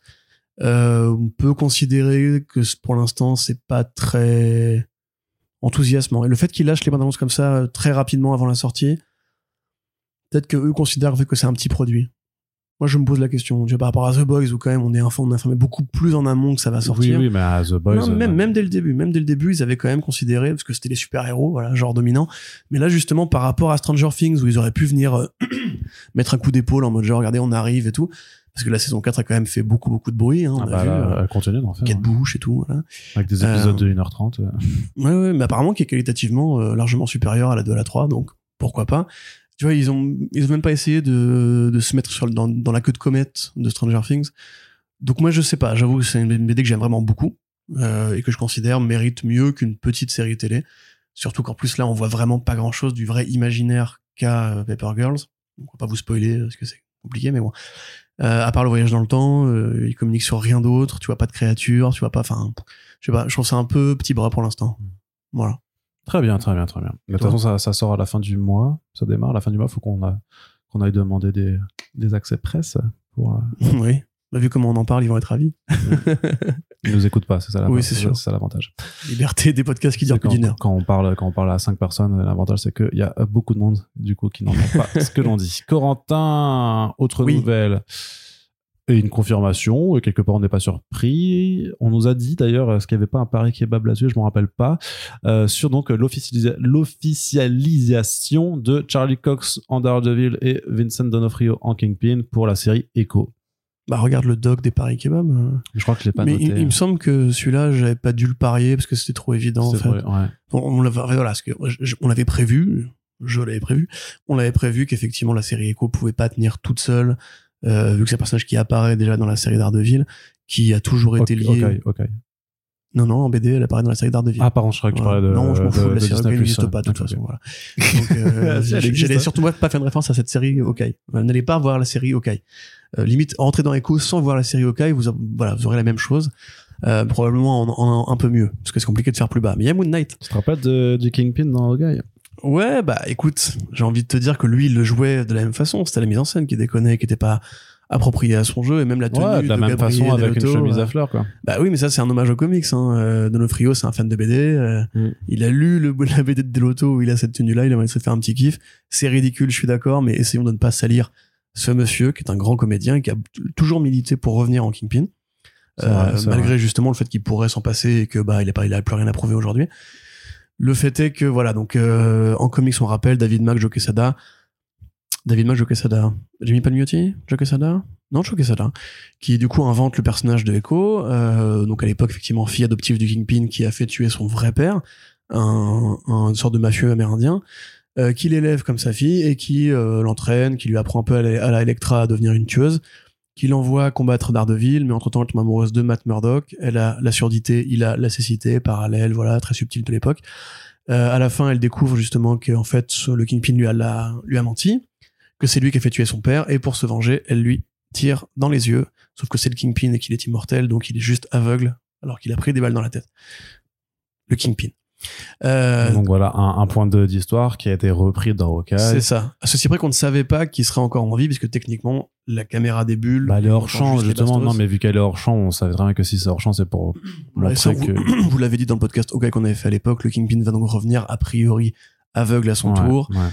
Euh, J'attends un peu de voir comment ça va rendre, parce qu'effectivement en BD tu peux très bien tolérer l'idée qu'en fait dans un monde où un aveugle, euh, enfin pardon une personne atteinte de cécité, un malvoyant euh, peut effectivement se bastonner grâce au pouvoir ninja, etc. Le Kingpin techniquement on t'a jamais dit que c'était un ninja qui pouvait se repérer au bruit ou à l'odeur. Donc faut voir comment ça rend, faut voir comment est-ce que lui va le jouer. Euh, mais donc euh, euh, Hollywood Reporter a confirmé effectivement que les deux acteurs revenaient en prévision aussi de la série Daredevil qui a déjà été annoncée. Et la réaction, je crois d'ailleurs de quasiment tous tous nos lecteurs sur Comics Blog a été euh, merci mais non merci si c'est pour euh, faire comme vous avez fait sur Hawkeye, c'est pas la peine de salir le travail des autres. Et effectivement, je crains que Kevin Feige ne puisse pas s'empêcher de salir le travail des autres, qu'il n'ira jamais aussi loin que les trois saisons de Daredevil, qui sont toutes des saisons intéressantes, malgré une faiblesse en cours de route, je te je te l'accorde. Euh, mais la saison 3, moi, j'ai kiffé comme un gamin parce que c'est fidèle aux comics, à part pour Bullseye, c'est fidèle aux comics, t'as vraiment cette euh, opposition entre les deux personnages qui est toujours aussi géniale. L'actrice qui joue Echo, euh, Cox. Ouais. Pas convaincu pour l'instant. Enfin, à part faire la gueule, je trouve qu'elle dégage rien.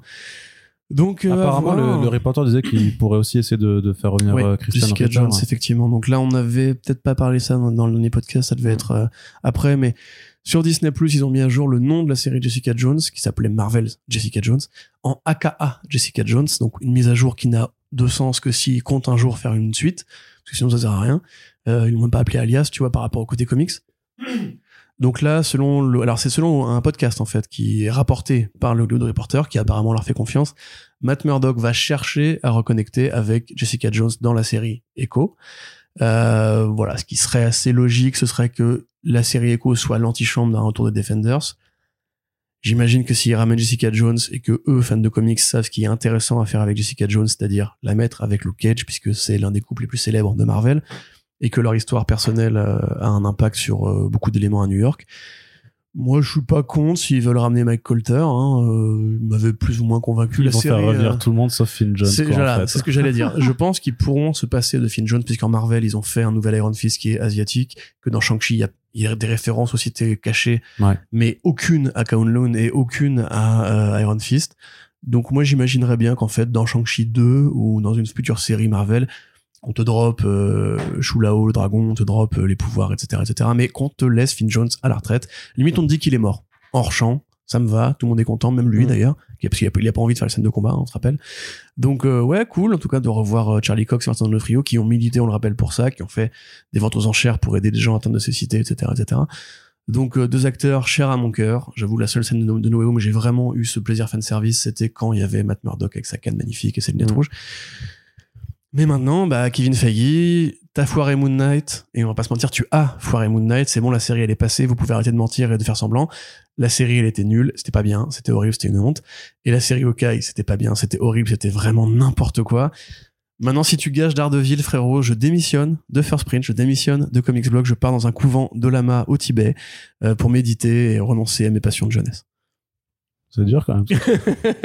tu mets beaucoup de poids sur, sur moi si tu, si tu te barres. Non, Daredevil, c'est sacré. Laisse-moi laisse te cloner avant. Alors, D'accord, ça marche. Euh, non, effectivement, je, euh, qu'est-ce que je voulais dire? Oui, et je voulais juste dire non en, en conclusion que euh, je pense quand même que maintenant, avec le recul, en fait, bah, ce retour de des séries avec tous les acteurs et tout ça, je pense que c'est mon, mon plus gros point Christophe Barbier euh, de, ma carrière parce que moi je me suis complètement planté là-dessus. J'avais toujours dit qu'ils allaient faire du soft reboot et pas les reprendre et justement euh, ne pas. euh, Après, on attend quand même de savoir s'ils vont acknowledger en fait le, les, les histoires des saisons passées. Ça, j'attends quand même de voir s'ils vont euh, considérer que, ça, que c'est pris en compte dans leur univers, tu vois, ou s'ils vont vraiment pas jamais le Ouais, genre s'ils le font en mode terre parallèle, quoi. Ouais, c'est ça. Mais par contre, ouais, euh, clairement, j'avais, euh, j'étais totalement dans le Mm. faux euh, sur. euh, je pensais vraiment. que Mais tu seras encore dans le faux quand John Krasinski sera euh, Red Richards. Non, ça, ça, par contre. Euh, mais non, mais Allez. ils l'ont tué exprès. euh, Et on s'en fout. Sur toutes les terres parallèles, Il ils ont la même gueule. il va le réaliser. Bah pas tous, non, justement. Bah, à part, euh, bon, il est sorti, c'est bon, à part, à part Xavier, Non, non, mais non, mais attends, il y a. Non, non, mais il y a. Peter bah, Parker, Peter oui, Parker, mais c'est un voilà, film Sony, c'est un film Sony, c'est pas pareil. Moi, je tiens mon pari. euh, Ouais, voilà. j'y crois pas Pour une fois, je pourrais peut-être perdre un pari. Corentin, Oui. pas de HBO Max en France, hein, Non. puisque Warner Bros et Discovery, depuis qu'ils ont fusionné, en fait, euh, font beaucoup de justement de micromanagement à se dire bon, en fait, euh, on va faire des économies ici par-ci, on va faire des économies par-là, parce qu'on a acheté une chaîne de télé à la con là avec 10 millions de dettes. euh, bon, on va essayer de la revendre. Et puis bon, euh, est-ce que on va pas fusionner nos offres et nos catalogues euh, HBO Max et Discovery Plus pour faire une plateforme qui s'appellera HBO Max Discovery Plus? Euh, Warner Bros. slash HBO Max Discovery Plus. ouais. Euh, mais voilà, mais pourquoi du coup Parce qu'en fait, la HBO Max c'est pas disponible dans, dans tous les pays du monde, hein, vous le savez, notamment bah, euh, en France, euh, ça n'existe pas. Euh, Ouais, parce dans la, que- plupart- la plupart des pays d'Europe de l'Ouest, en fait, ça n'existe pas. Ouais, parce qu'il y a eu des accords simplement bah, entre HBO et, et d'autres distributeurs, donc en France OCS notamment. Et donc, on vous l'a déjà dit aussi plein de fois en podcast, jusqu'à nouvel ordre, c'était 2023, l'arrivée de HBO Max en France, en tout cas pas avant 2023. Et sauf que en fait, ces plans ont visiblement changé et qu'en fait, il ne devrait donc pas y avoir de HBO Max sensu stricto, euh, puisque euh, bah, le groupe Warner Bros Discovery travaille à faire une nouvelle plateforme, encore une, euh, mais qui seront, qui sera très certainement juste une fusion en fait de avec vraiment un hein, de- nouveau nom, probablement. voilà, avec un nouveau nom, mais HBO Discovery, un truc vraiment très très basique à mon avis. Et donc, bah, on va encore devoir patienter. Par contre, euh, avec les contenus euh, Warner d'ici euh, qui sont euh, bah, dispatchés en fonction du bon vouloir des plateformes et des services de chaînes euh, en France. hein. Oui, alors juste pour un petit détail, parce qu'Arnaud que- a, a tendance à faire des euphémismes. Le, on fait des économies par-ci, on fait des économies par-là. C'est 3 milliards hein, d'économies euh, que David Zaslav a commandé à HBO Max. C'est pour ça qu'on n'aura pas le film Wonder Twins et que tous les budgets sont a priori des, des productions originales sont revus en dessous des 30 millions. Ce qui veut aussi dire que a priori, je, enfin, je pense que Greg Berlanti a encore beaucoup d'avenir euh, dans les murs de Warner Bros. parce que lui fait des séries pas chères et qui rapportent. Donc, euh, pour résumer effectivement, l'Espagne euh, à HBO Max, la Pologne à HBO Max, ils ont tout le reste, l'Europe de l'Ouest n'a pas, la France, le Royaume-Uni, l'Italie et l'Allemagne n'ont pas HBO Max. C'est curieux pour le Royaume-Uni, qui est quand même le plus gros euh, parc de consommateurs de Netflix en dehors des États-Unis. Ouais, mais ils ont, ils ont, ils doivent avoir des accords pareils avec un. un autre, Ouais, ouais, euh, bien sûr. Bah nous, on sait qu'on a Salto, on sait qu'on a avait récupéré Non mais Just justement Like c'est pour ça non mais je veux dire euh, il y, a, il y a Netflix Netflix avait des séries il y a Salto qui a des séries il y a OCS qui a des séries Enfin, c'est vraiment dispatché et du coup t'as il y a une T'as pas frustra- une offre. euh, bah, disons que pour les fans de DC vraiment ça a toujours été très frustrant en France puisque t'as pas voilà une plateforme où tu peux tout avoir bah, tu fais comme Shin Godzilla. Et voilà. Tu nous fais pas chier. non, mais effectivement, mais regarde, Peacemaker, c'est jamais sorti en France. toujours pas Bah, voilà. non ouais J'ai envie de dire, franchement, je suis désolé, c'est de l'incitation au piratage. C'est ridicule de pas juste une série comme ça. Bah, tu vois, rappelle-toi, à l'époque, on en avait parlé, tu m'avais dit non, mais t'inquiète pas, ils le feront quand la plateforme sera disponible, c'est un très gros produit, machin. bah, mais combien ouais, de mais- gens vont patienter pour. Enfin, c'est quand même pas si alors non compliqué, non euh, alors par contre euh, figure il y a des gens qui patientent hein. Pour Peacemaker. Mais attends, mais d'ici à ce que ça sort, tu auras probablement déjà eu la saison 2 et probablement un des spin-offs aussi. Hein. Bah ça ça c'est encore à voir mais je te jure Si un que distrib français nous écoute, dans les non non mais que- dans les euh, dans, dans dans les modalités de consommation en France ne t'inquiète pas que avec l'arrivée des plateformes Oui, ça il y a bien, beaucoup de gens qui ont complètement Beaucoup de gens ont perdu. baissé les, baissé les bras. qui ont per- bah pas faire ça mais qui ont perdu le réflexe de télécharger. Il y a toujours des gens qui ne savent pas j'ai j'ai des gens de, de mon âge qui me disent encore je leur dis mais tu pourrais parfois euh, effectivement demander à ton tonton américain qui me disent non mais je sais pas je sais pas faire. Il y a Ouais, des gens mais qui- vraiment- mais après mais il faut aussi dire que euh, et pourtant enfin et malgré ce qu'on qu'on peut en parler et euh, personne n'est dupe sur sur le fait qu'on puisse à- à- parfois euh, consulter un tonton mais euh, le fait c'est que bah faut pas inciter à ce que ça reste euh, c'est pas bien. attends, moi, s'il faut s'abonner, je t'ai déjà dit, si HBO Max arrive en France, je m'abonne parce que de toute façon, je suis fan des Non, séries ce HBO. que, ce que- ce que je voulais vois, dire c'est que c'est que que même qui a le gros des séries HBO. Oui, oui. Non, ce que je veux dire, c'est que même par rapport à ces pratiques-là, même l'accès, en fait, il y a, y a quand même, pour tous ceux qui connaissent un peu tout ce qui est torrent et tout ça, il y a énormément de sites qui ont fermé, Oui, c'est qui ont été traqués. Ah bah, c'est devenu oui. aussi plus difficile. euh, Complètement. Ouais, ils sont sur les dents, là, pas un hein. petit peu, si c'était pas un petit peu déter, quoi. Donc, en fait, euh, la, la, voilà, les, les, les plateformes de streaming ont permis aussi, mais Mhm. même moi, je le sais, que ma pratique du téléchargement, elle a été diminuée de 80%. Donc euh, la, culture va redevenir un élément géolocalisé, enfin géoloqué même, et euh, il va falloir juste s'abonner à 40 plateformes pour tout voir. non, mais faut, faut se euh, prêter les accès entre potes. Mais ça pour l'instant c'est possible, euh, mais attends qu'ils mettent un, un système au point qui permettra que ce soit plus le cas. Hein. Tu me passes ton accès Apple TV? Euh, oui si tu veux, ouais. Ok, merci. Ouais, pas de souci. Il faudrait juste qu'on se synchronise pour, euh, pour euh, pas tomber en même temps parce qu'on en regarde pas mal en ce moment. Non, All vu que moi, je regarde, série moi, je télé. regarde quasiment jamais, mais c'est juste c'est pour ça, parce Et que. Physical, très bonne série télé. Mais tu vois, Apple, à la limite, je suis content de les payer parce que même s'il n'y a pas grand chose, je sais pourquoi je paye. Tu vois, Disney Plus, par exemple, c'est pas moi qui le paye, c'est ma copine. Moi, je sais que j'aurais résilié il y a très longtemps, vu les, à part Abbott, Abbott Elementary, il n'y a pas grand chose qui m'intéresse dessus. En revanche. Ouais, les euh, je les garde parce que je sais que je partage des comptes avec d'autres gens et que je veux pas les mettre. mais il y a des, euh, même des sites qui proposent, en fait, d'une sorte de, comment on appelle ça, de, co- de copropriété de compte, en fait. Bah Euh, ouais, bah en même temps, euh, il faut. Oui, oui, bien sûr, mais tu vois, parce que justement, tout, regarde monde, là, tout le monde, tout le monde n'est pas riche comme toi, quoi. c'est Netflix qui va, qui a, qui a augmenté ses prix. Toi qui es très très riche. HBO Max qui, tu gagnes plus d'argent que moi. Crésus. On l'appelle le Crésus de Paris. Si un jour vous voyez le compte en banque d'Arnaud, vous allez rigoler. Dans les deux sens du terme.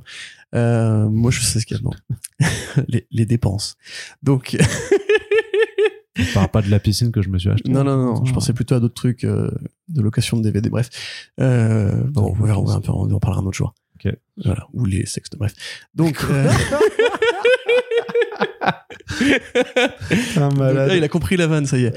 Donc, euh, le fait que ça n'arrive pas en France, pour moi, c'est dommage parce qu'effectivement, vu que personne maintenant, enfin, le moins en moins de gens piratent, t'es obligé de t'abonner à plein de plateformes qui, justement, euh, bah, le groupe Canal, par exemple, moi, je suis désolé, au niveau de mes valeurs personnelles, je veux pas filer de la thune à Bolloré. C'est Ah ouais, c'est truc je- tout bête. Je ils ne veux pas m'abonner à Canal. Je productions, ouais, jamais à Canal pour ça. Ils ont des productions de ouf. Le jour hein. où ils les vendront, où ils vendront, où ils vendront le groupe à quelqu'un d'autre, d'accord, ok, mais je vais pas payer pour le salaire de Hanouna, moi. Ouais, mais en de grenage. quoi. Zemmour, etc.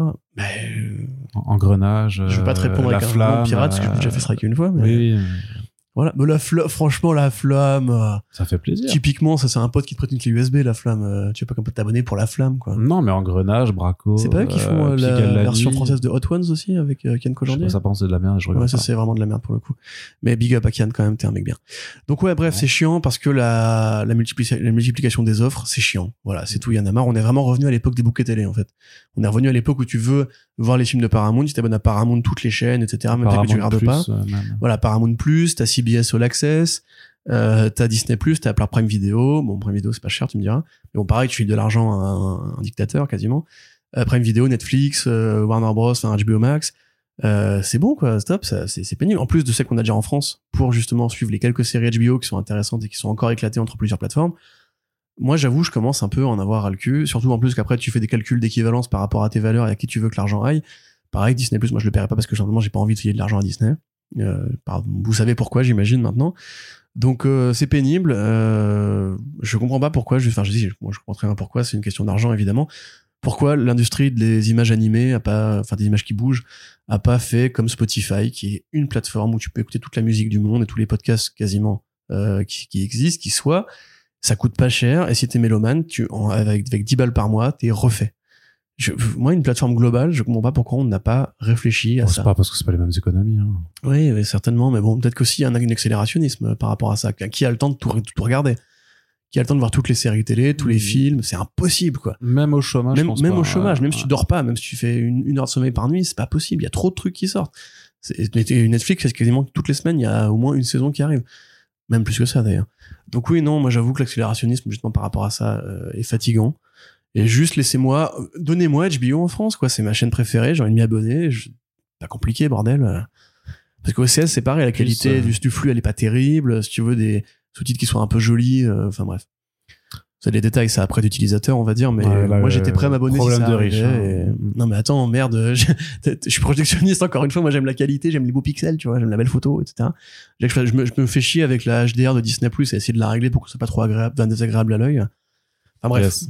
Donc du coup, a priori l'année prochaine, probablement un Discovery, HBO Max, Warner Bros. euh, plus. Peut-être, ouais. Les, les, les plans sont à confirmer on suivra ça avec attention. Corentin, on va terminer Oui. avec la partie cinéma. Oui, Un trailer pour le film animé Batman et Superman Battle of the Super Sons, qui est le premier film d'animation original movie de DC Entertainment Warner Bros Animation à être en image de synthèse. Alors techniquement, le premier premier, il y avait quand même Batman Ninja, mais qui était une coprod avec le Japon, donc c'est un peu différent. Mais là, c'est vraiment leur premier film in-house euh, qui est fait avec donc des euh, pas donc pas avec euh, de l'animation 2D, mais avec des modèles 3D sur lesquels on voit quand même une couche un petit peu de, de, de dessin texture pour 2D, on va de dire. texture 2D.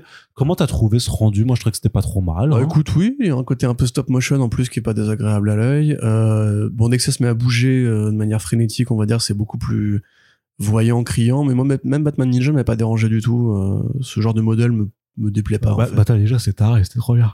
Ouais, enfin scénaristiquement non, mais visuellement. si, c'était bon délire aussi, arrête. Ok, pardon Arnaud, excuse-moi, je, je, je, dis- je dis plus rien. Mais donc ouais, voilà, c'est sympa. c'est juste ça. Le mec, oh, l'escroc. Je dis plus rien, j'ai dit. euh, Comment vous savez que, que Corentin est pas motivé sur un sujet, tu vois, c'est qu'on vient de passer euh, sympa. 1000 ans sur HBO Max en France, et puis là, euh, euh, mais les Super Sons quand même. tu voulais qu'on parle du rendu, on a parlé du rendu. t'es pas content, bon. oui, mais News- t'es pas news con- suivante. T'es pas content. T'es pas content News suivante. T'es pas Non. content qu'on ait les Non. Super Sons Non. Et Pas comme, qui, pas comme quand ça. Moi, même- je voulais une série animée. Série animée, Cartoon Ah Network. oui, alors c'est parce que c'est pas comme tu veux. Alors Voilà, monsieur, exactement. tu fais des caprices aujourd'hui. non, mais c'est tellement logique. Enfin, en fait, une série animée gaffe, il y a ta tétine qui est tombée. Mais pareil, tu vois, là, on va parler d'un truc, euh, on va parler de Rise of the, TMNT. Yes, oui. C'est plus un style à la Tartakovsky que j'aimerais bien sur les Super Sons, ou un- même à la limite à un Bruce Timm, ou le vieux cartoon Euh, Il y, aura bientôt la série Batman euh, de Bruce de Non, mais Super Sons. Hmm. C'est un, c'est un truc qui fait série animée. C'est deux gamins, super-héros, potes, Ouais. bonne ambiance, van, etc. Un Warner Bros. animation original, bon, qu'est-ce que tu veux, genre, Bon, plus rien à ouais. foutre. Bon, ouais. Regardez, mince. Non, mais par contre, graphiquement, c'est sympa. Hmm. il y a ton Rocher qui est tombé aussi à côté de ta tétine, Corentin. Tu Waouh, feras- quel punchliner, Arnaud. Tu feras Tu attention. fais, tu, tu fais du rap? T'as fait Nouvelle École Bah, moi, je C'est pas mal, hein, je te jure. euh. Moi, je veux que ce soit Tarkovsky qui fasse mes dessins animés. Moi, je fais une suite de presse. Oui, mais en BD, pas en dessin animé, bah, je veux bien une suite des Super Sons en BD aussi. Hein. Bah, on en a Si eu, c'était pas ouf. euh, Ah, ah, excuse-moi, on en a eu, hein, des, des nouveaux volumes de Super Sons, et depuis la série initiale, c'était quand même pas ouf. Bah oui, mais moi, je veux dire. Le challenge of the, le challenge of the Super Sons, c'était pas terrible. Hein. Mais c'est une question de scénariste après. Mais d'équipe créative, oui. tu ramènes Thomasy. Je sais Et pas. non pas Thomasini. Oui, mais je sais même pas si on n'est pas juste euh, un peu déjà nostal nostalgique, là, tu sais, d'un, truc qui est sorti bon il y a six ans, mais qu'en fait, s'il revenait dessus, ce serait pas si Enfin, je sais pas, moi, c'est. J'arrive à dormir la nuit, tu vois, je suis pas c'était non plus en train de pleurer. Hein, C'était l'effet de surprise. Bon, Non, mais tu vois, genre, tu dis, on est nostalgique. toutes ces euh, faux, tu te réveilles Je en sais, que la, larmes. je, je sais que la lecture était cool, mais si ça revient, je suis content. Tant pis, sinon, hein, c'est pas, Ouais. Moi, c'est pas me- gravissime, c'est pas comme presse, tu vois. Je Ça reviendra jamais. ta gueule. Allez, Corentin, justement. bah, Ultra méga, gros monstre et violence. Ultra méga, c'est tellement bien.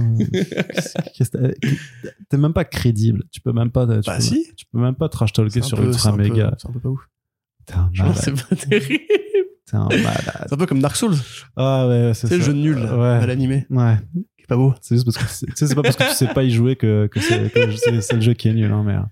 Corentin, une bande annonce pour le film Rise of the TMNT. Eh bah, c'est très joli, ça. Voilà, Tortue Ninja. C'est intéressant. Donc un film d'animation sur Netflix qui arrive début août, euh, qui est donc euh, dérivé, enfin une continuation euh, plutôt euh, de la série animée du même nom de Nicolas Odeon, qui a eu droit à deux saisons, qui est très dynamique, qui a, qui a vraiment une très très bonne dynamique dans l'animation et tout ça, qui a un design par contre qui fait curieusement, hein, alors les goûts et les couleurs bien entendu, Débat. euh, mais qui fait voilà, qui, qui, qui notamment avec nos, nos lecteurs en tout cas sur comicsblog.fr, à chaque fois que je fais un truc sur Rise of the TMNT, t'as des gens et tout, je te jure, mais qui sont vénères sur la direction artistique, sur ce style très très angulé en fait par rapport Mm. à- au style plus rond hein, des, euh, des des comics, euh, pardon, du cartoon euh, Tortue Ninja de, de leur enfance, j'imagine. De il y a 40 ans. Ouais, c'est ça. Ouais. non, mais les choses Non, mais on respecte, je suis mais- aussi un grand fan de ce cartoon. non, mais moi, t'a- euh, je t'avoue que bizarrement, j'ai l'impression que le, c'est l'un des points où je suis le plus en, en incompréhension en fait avec une partie de. de de- pas grandi avec ce cartoon-là, de mon public. Non, c'est vrai, c'est de me demander, mais pourquoi vous le détestez? Parce que c'est pas juste, j'aime pas, c'est juste Non, vraiment genre, je- ça me donne envie de vomir. Je fais, mais les gars, Je vais faire l'avocat du diable. Effectivement, il y a, y a un truc qui, moi, me, me gênait au début quand j'a- j'appréhendais ce cartoon. C'était euh, les tortues sont pas de la même taille et de la même forme. Alors ça, justement, c'est une convention depuis les comics de Eastman et Laird. C'est les tortues, c'est quatre fois les mêmes tortues. La série animée a apporté les couleurs euh, des bandeaux et les nuances de vert qui fait qu'on les reconnaît. Sinon, c'est que les armes qui font qu'on les reconnaît. Ça, je peux comprendre. Tu vois, c'est comme si on disait d'un coup, on te fait les Power Rangers, sauf que t'as un gros balèze et t'as une meuf euh, un peu petite. Je sais pas. Tu vois, il y a un côté unité graphique qui, qui est canonique, on va dire, dans, dans chaque adaptation, qui là n'est pas respecté. Ok, ça, je peux comprendre Ouais. effectivement. Par contre, encore une fois, ouvrez vos chakras, euh, réveillez votre troisième œil, votre glande pinéale, et dites-vous que c'est pas les Tortues Ninja. Et dans ce cas-là, vous verrez que ça passera très bien. Si c'était une adaptation des Battletoads ou, ou d'un autre comics de baston des années 80, je sais pas, les, les hamsters euh, ninja, euh, c'est pas, les, les black belt hamsters, les hamsters, euh, les radioactifs hamsters ceinture noire. Voilà. Si c'était ça, par exemple, je pense que tout le monde serait content, euh, justement, du côté d'Artartakovsky, de l'épaisseur du trait, du dynamisme, même du côté généreux, parce que l'apparemment c'est quand même super. Il y a un côté super vraiment généreux. On va te ramener justement l'espace, on va te ramener le crank, on va te ramener New York, on va te faire de la grosse baston. Et moi, j'admets simplement en tant que fan d'animation, euh, bah, je trouve ça vraiment enthousiasmant, quoi. Ouais, pareil, ouais. Et je comprends pas trop d'ailleurs effectivement le la, la critique qui est faite euh, par rapport justement à ce côté on veut la même chose qu'à l'époque. C'était encore une fois il y a 35 ans le cartoon Tortue Ninja. Il y a eu plein d'autres adaptations depuis. Il y a eu celle en 3D qui était très sympathique aussi. Il y a eu celui des c'est années le- 2000 qui était très sympathique C'est le aussi. grand mal de notre époque. Hein. Non, mais encore heureux qu'on peut essayer de nouveaux trucs. Tu vois, c'est comme si un mec te disait ah non Tim Sale j'aime pas, ça ressemble pas à Bob Kane. Tu dirais bah oui non mais d'accord effectivement Mhm. ça ressemble pas à Bob Kane mais de fait c'est normal c'est un c'est un artiste différent qui fait le travail tu C'est vois. un peu mieux que Bob Kane, quand même, Tim Sale. Bah oui, on est d'accord. En l'occurrence, pareil, le, le dessin animé de l'époque, il était joli, mais c'était pas non plus une, une merveille graphique. Après, tu vois, on te dirait. C'est au niveau euh, design, comme ça, ça, ça te ferait pas kiffer, tu sais, si on te disait, vas-y, on va refaire un, un dessin animé Superman dans la, dans la vanne Si, des, Fleischer. des, des Fleischer. Ouais, bien sûr que si. Que ça si. serait ouf, hein, tu ça veut dire que je condamnerais tout ce qui se fait dans le présent, Mm. tu vois. Yes. Allez, Corentin, on a encore deux, trois news à aborder pour terminer ce podcast. Euh, Iowa Studios, hein, qui euh, met l'emphase sur le Studios avec euh, une adaptation d'un de leurs titres, Hotel, un titre d'horreur, par Il Callahan. Moi, c'est sympa. oui, pour résumer, euh, en effet, Hôtel, qui est donc une histoire d'horreur, voilà, qui Dans se un passe hôtel. Dans, un motel, effectivement, où il y a des gens qui fuient leur passé, qui sont rattrapés par, par ce dernier. El Callahan qui a déjà fait deux films d'horreur. C'est Witch Hunt. Voilà. Une, dont le prochain sort cette année. Euh, Head Count. Merci. C'est Head Count et euh, Witch Hunt. Voilà, donc Voilà. je n'ai vu ni l'un ni l'autre et je n'ai pas non plus lu la BD. Très honnêtement, je... Enfin si, j'ai feuilleté quand même la BD pour préparer mon article. C'est un peu de l'horreur très facile. Euh, c'est pas le haut du panier de Shaiwa, mais ils vont enfin voilà commencer C'est leur c'est facile à adapter, quoi.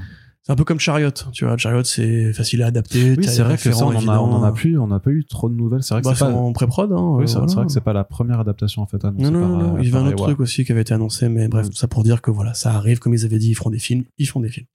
Ils n'ont pas menti. Pas comme Macron. Crois que c'est gratos. Et bah, il n'est pas menti. Un putain. Il a dit, je suis un enfoiré. Non, non, mais attends, quand tu revois les, les archives de 2017 là sur Google, oui, c'est chaud, c'est chaud. Suivez Caisse de grève sur Google. Sur Twitter, pardon. c'est vraiment vraiment chaud. Allez, Corentin, on a Oui. trouvé un réalisateur pour euh, Captain America 4. C'est Julius Ona, c'est ça? Ouais, qui a fait, The Cloverfield Paradox. qui était. Nul. Et deux autres films qui étaient pas terribles. Euh, quoi Tu veux défendre Cloverfield Non, t'es sérieux, Arnaud? Ah bah vas-y, parle-en alors, parce que t'es. Bah, moi, veux j'avais pas bien- du tout être positif là. J'avais bien aimé. Voilà, pardon, désolé. Mais je sais pas, j'avais trouvé, différence. J'avais trouvé ça super intéressant. Enfin, c'était très foutraque, hein, clairement, ça faisait énormément de choses, mais justement, alors c'est vrai que tu le payes un petit peu au prix de la cohérence narrative, je dirais, dans, dans le film. Mais par contre, c'était super généreux, quoi, dans, ses, dans, dans sa façon d'aborder, euh, bah, en fait, le, le, le- Non, en fait, c'est vrai, tu me fais les gros yeux, le, le concept, en fait, de, de la- de l'anomalie euh, spatio-temporelle, mais qui donne à lieu plein de situations horribles et tout ça, que moi, je trouve, moi, je l'avais trouvé vraiment prenant, en fait, je m'étais, Bah, écoute, je suis je m'étais euh, pris, je m'étais vachement pris au jeu. Et bah, vous voyez, c'est une bonne nouvelle finalement. Justin va réaliser Captain America 4. Putain, Arnaud est content. Bah alors je t'avoue par contre que la nouvelle que lui fasse Captain mais en fait même le film Captain America 4 je t'avoue mais en même temps Marvel Studios me euh, on, on sort de Thor Love and Thunder là on n'a pas encore fait le podcast ça arrivera prochainement et à l'heure où on enregistre il n'est pas encore sorti en salle officiellement même Mm. si tout le monde l'a déjà vu en avant-première euh, j'ai vraiment du mal on a il y a des débats de, de, de nouveau sur la fameuse phase 4 et sa qualité générale moi, je, enfin, c'est pas que je m'ennuie, tu vois, mais je trouve quand même que, Non, mais on peut le dire, elle est pas, pas folle la phase 4. hein. ouais, Moi, j'ai j'ai été charmé par Donc, les, les mal- tentatives d'Eternals et euh, Shang-Chi parce que le côté années 90, mais je sais que c'est pas un bon film. Et à part euh, ce que euh, Sam Raimi sur Doctor Strange 2, pour l'instant, on se fait un peu chier. Bah moi j'ai bien aimé Doctor Strange 2, Oui, moi Eternals, aussi, j'ai apprécié des trucs, mais le reste des films, par contre, je suis désolé, je les regarderai plus quoi. Bah, Black Widow, moi jamais de la vie. Bah non. Discuss- Disgusting Film, Discussing Film qui a fait son top là de la phase 4. Ils mettent Black Widow en premier. Tu tu te dis, mais qu'est-ce que De vous quoi fumez, bande de malades. Et ils mettent Doctor Strange 2 avant, euh, en avant-dernier. C'est des malades. Et enfin, bref. Ouais, mais après bon voilà. C'est comme Death Trailer là, qui a fait sa vidéo sur euh, Doctor Strange 2 où il crache dessus. T'es en mode, genre, mais vous êtes, vous êtes vraiment des cons, quoi. Enfin, la, confiture au cochon, en fait. Tenez, prenez vos merdes, prenez vos Venom à la con, là, si c'est ça que vous voulez, des films algorithmiques pourris. Bref, euh, tout ça pour dire, voilà, Captain America 4, c'est aussi le scénariste de Falcon et Winter Soldier, donc ça, moi, ça me refroidit un peu de base.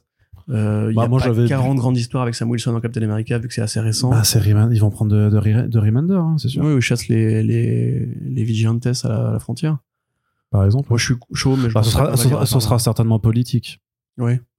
Enfin, on va pas. Il y a Oui, pas de pareil kebab ouais. à faire là-dessus. Ça va évidemment être politique puisque Captain America, donc Sam Wilson, qui était anciennement le Fauco, Anthony Mackie, qui est un Captain America noir. Forcément, la, la, enfin, la thématique euh, des issues raciales et tout ça aux États-Unis avait déjà été largement abordée dans Captain America, euh, enfin dans putain, dans Falcon et Winter Soldier. Donc on imagine que ça va être repris là. C'est même Chris Evans qui a dû se fendre d'un tweet en disant euh, Sam Wilson et Captain America pour encore faire taire, enfin pas faire taire, mais euh, mais euh, venir contrebalancer les explosions de tweets racistes en fait, enfin et de commentaires racistes sur les réseaux sociaux, puisque figurez-vous que non, le racisme n'est pas mort et que euh, il remonte de façon assez inquiétante en fait et de façon de plus en plus décomplexée.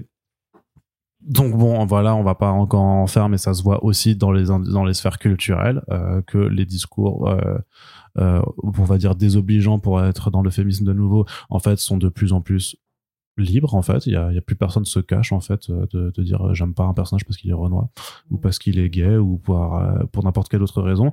Donc euh, c'est- c'est un projet qui ouais qui euh, qui reste intéressant pour ce qu'il a à dire, mais pareil, vu que c'est Marvel Studios, vu qu'on voit aussi, parce qu'on on en a parlé aussi euh, dans Falcon et Winter Soldier avec euh, avec Irim ou avec Jennifer euh, ou Carl, euh, c'est euh, c'est que euh, Frédéric Siris c'était c'était pas Carl, il était il était venu pour un autre podcast. C'était Siris. Euh, et euh, et eux-mêmes avaient été quand même très critiques justement pour être concernés par par ces problématiques aussi ben de sur la façon dont le message politique de Marvel Studios reste quand même très très très euh, voilà c'est pas on n'est pas on n'est pas dans euh, euh, Bill Street ou dans euh, justement le, Ah non, oui, non, non. ou dans le film de euh, Moonlight Moonlight, ouais. ouais voilà Mary Jenkins? Non euh, non non pardon je confonds le précédent film de euh, du réalisateur de Black Panther sur Fruitvale Station Ah, voilà. Football Station. Ouais. Donc on n'est pas non plus sur ce genre de, de, de propos là ou de ou de cet autre film incroyable avec les chevaux là, je sais plus comment ça s'appelle, qui est euh, Cheval de guerre. non pas non non non Spirit? non non non mais Jack Horseman. non non non non plus mais je, vais- je vais le retrouver ça, ça ça va me revenir euh, Sorry to Bother You je crois Ah oui, bien sûr, oui. Oui, de euh, Boots Riley. voilà donc on n'est pas non plus dans ce genre de euh, de, de, de, de rentre dedans euh, dans, dans le message mais Loin s'en faut. Marvel Studios a quelque chose à faire là-dessus quoi. Et donc bah on va là, on va on va espérer quand même que le film soit bien et on terminera ce, ce podcast euh, là-dessus. Voilà, on, avec un Croise les doigts. voilà en, en croisant en croisant les doigts. En tout cas, on espère que ce euh, front page vous a plu. Euh, N'hésitez pas à nous faire vos retours dans les réseaux sociaux, à réagir aux différents sujets concernés dans les commentaires de notre site. On vous rappelle que si vous appréciez notre travail et les podcasts et que vous savez ce que ça représente en termes de taf, eh bien on euh, vous invite tout simplement à le faire savoir et la façon la plus simple qui ne coûte rien et qui nous est très utile, surtout pendant l'été où c'est un peu la- l'accalmie euh, internet, et ben c'est de partager ce podcast partout sur les réseaux sociaux, de l'écouter en vacances et de dire aux gens que vous rencontrez en vacances, hey, j'écoute un super Tu podcast. connais sur- ouais, tu connais First Print.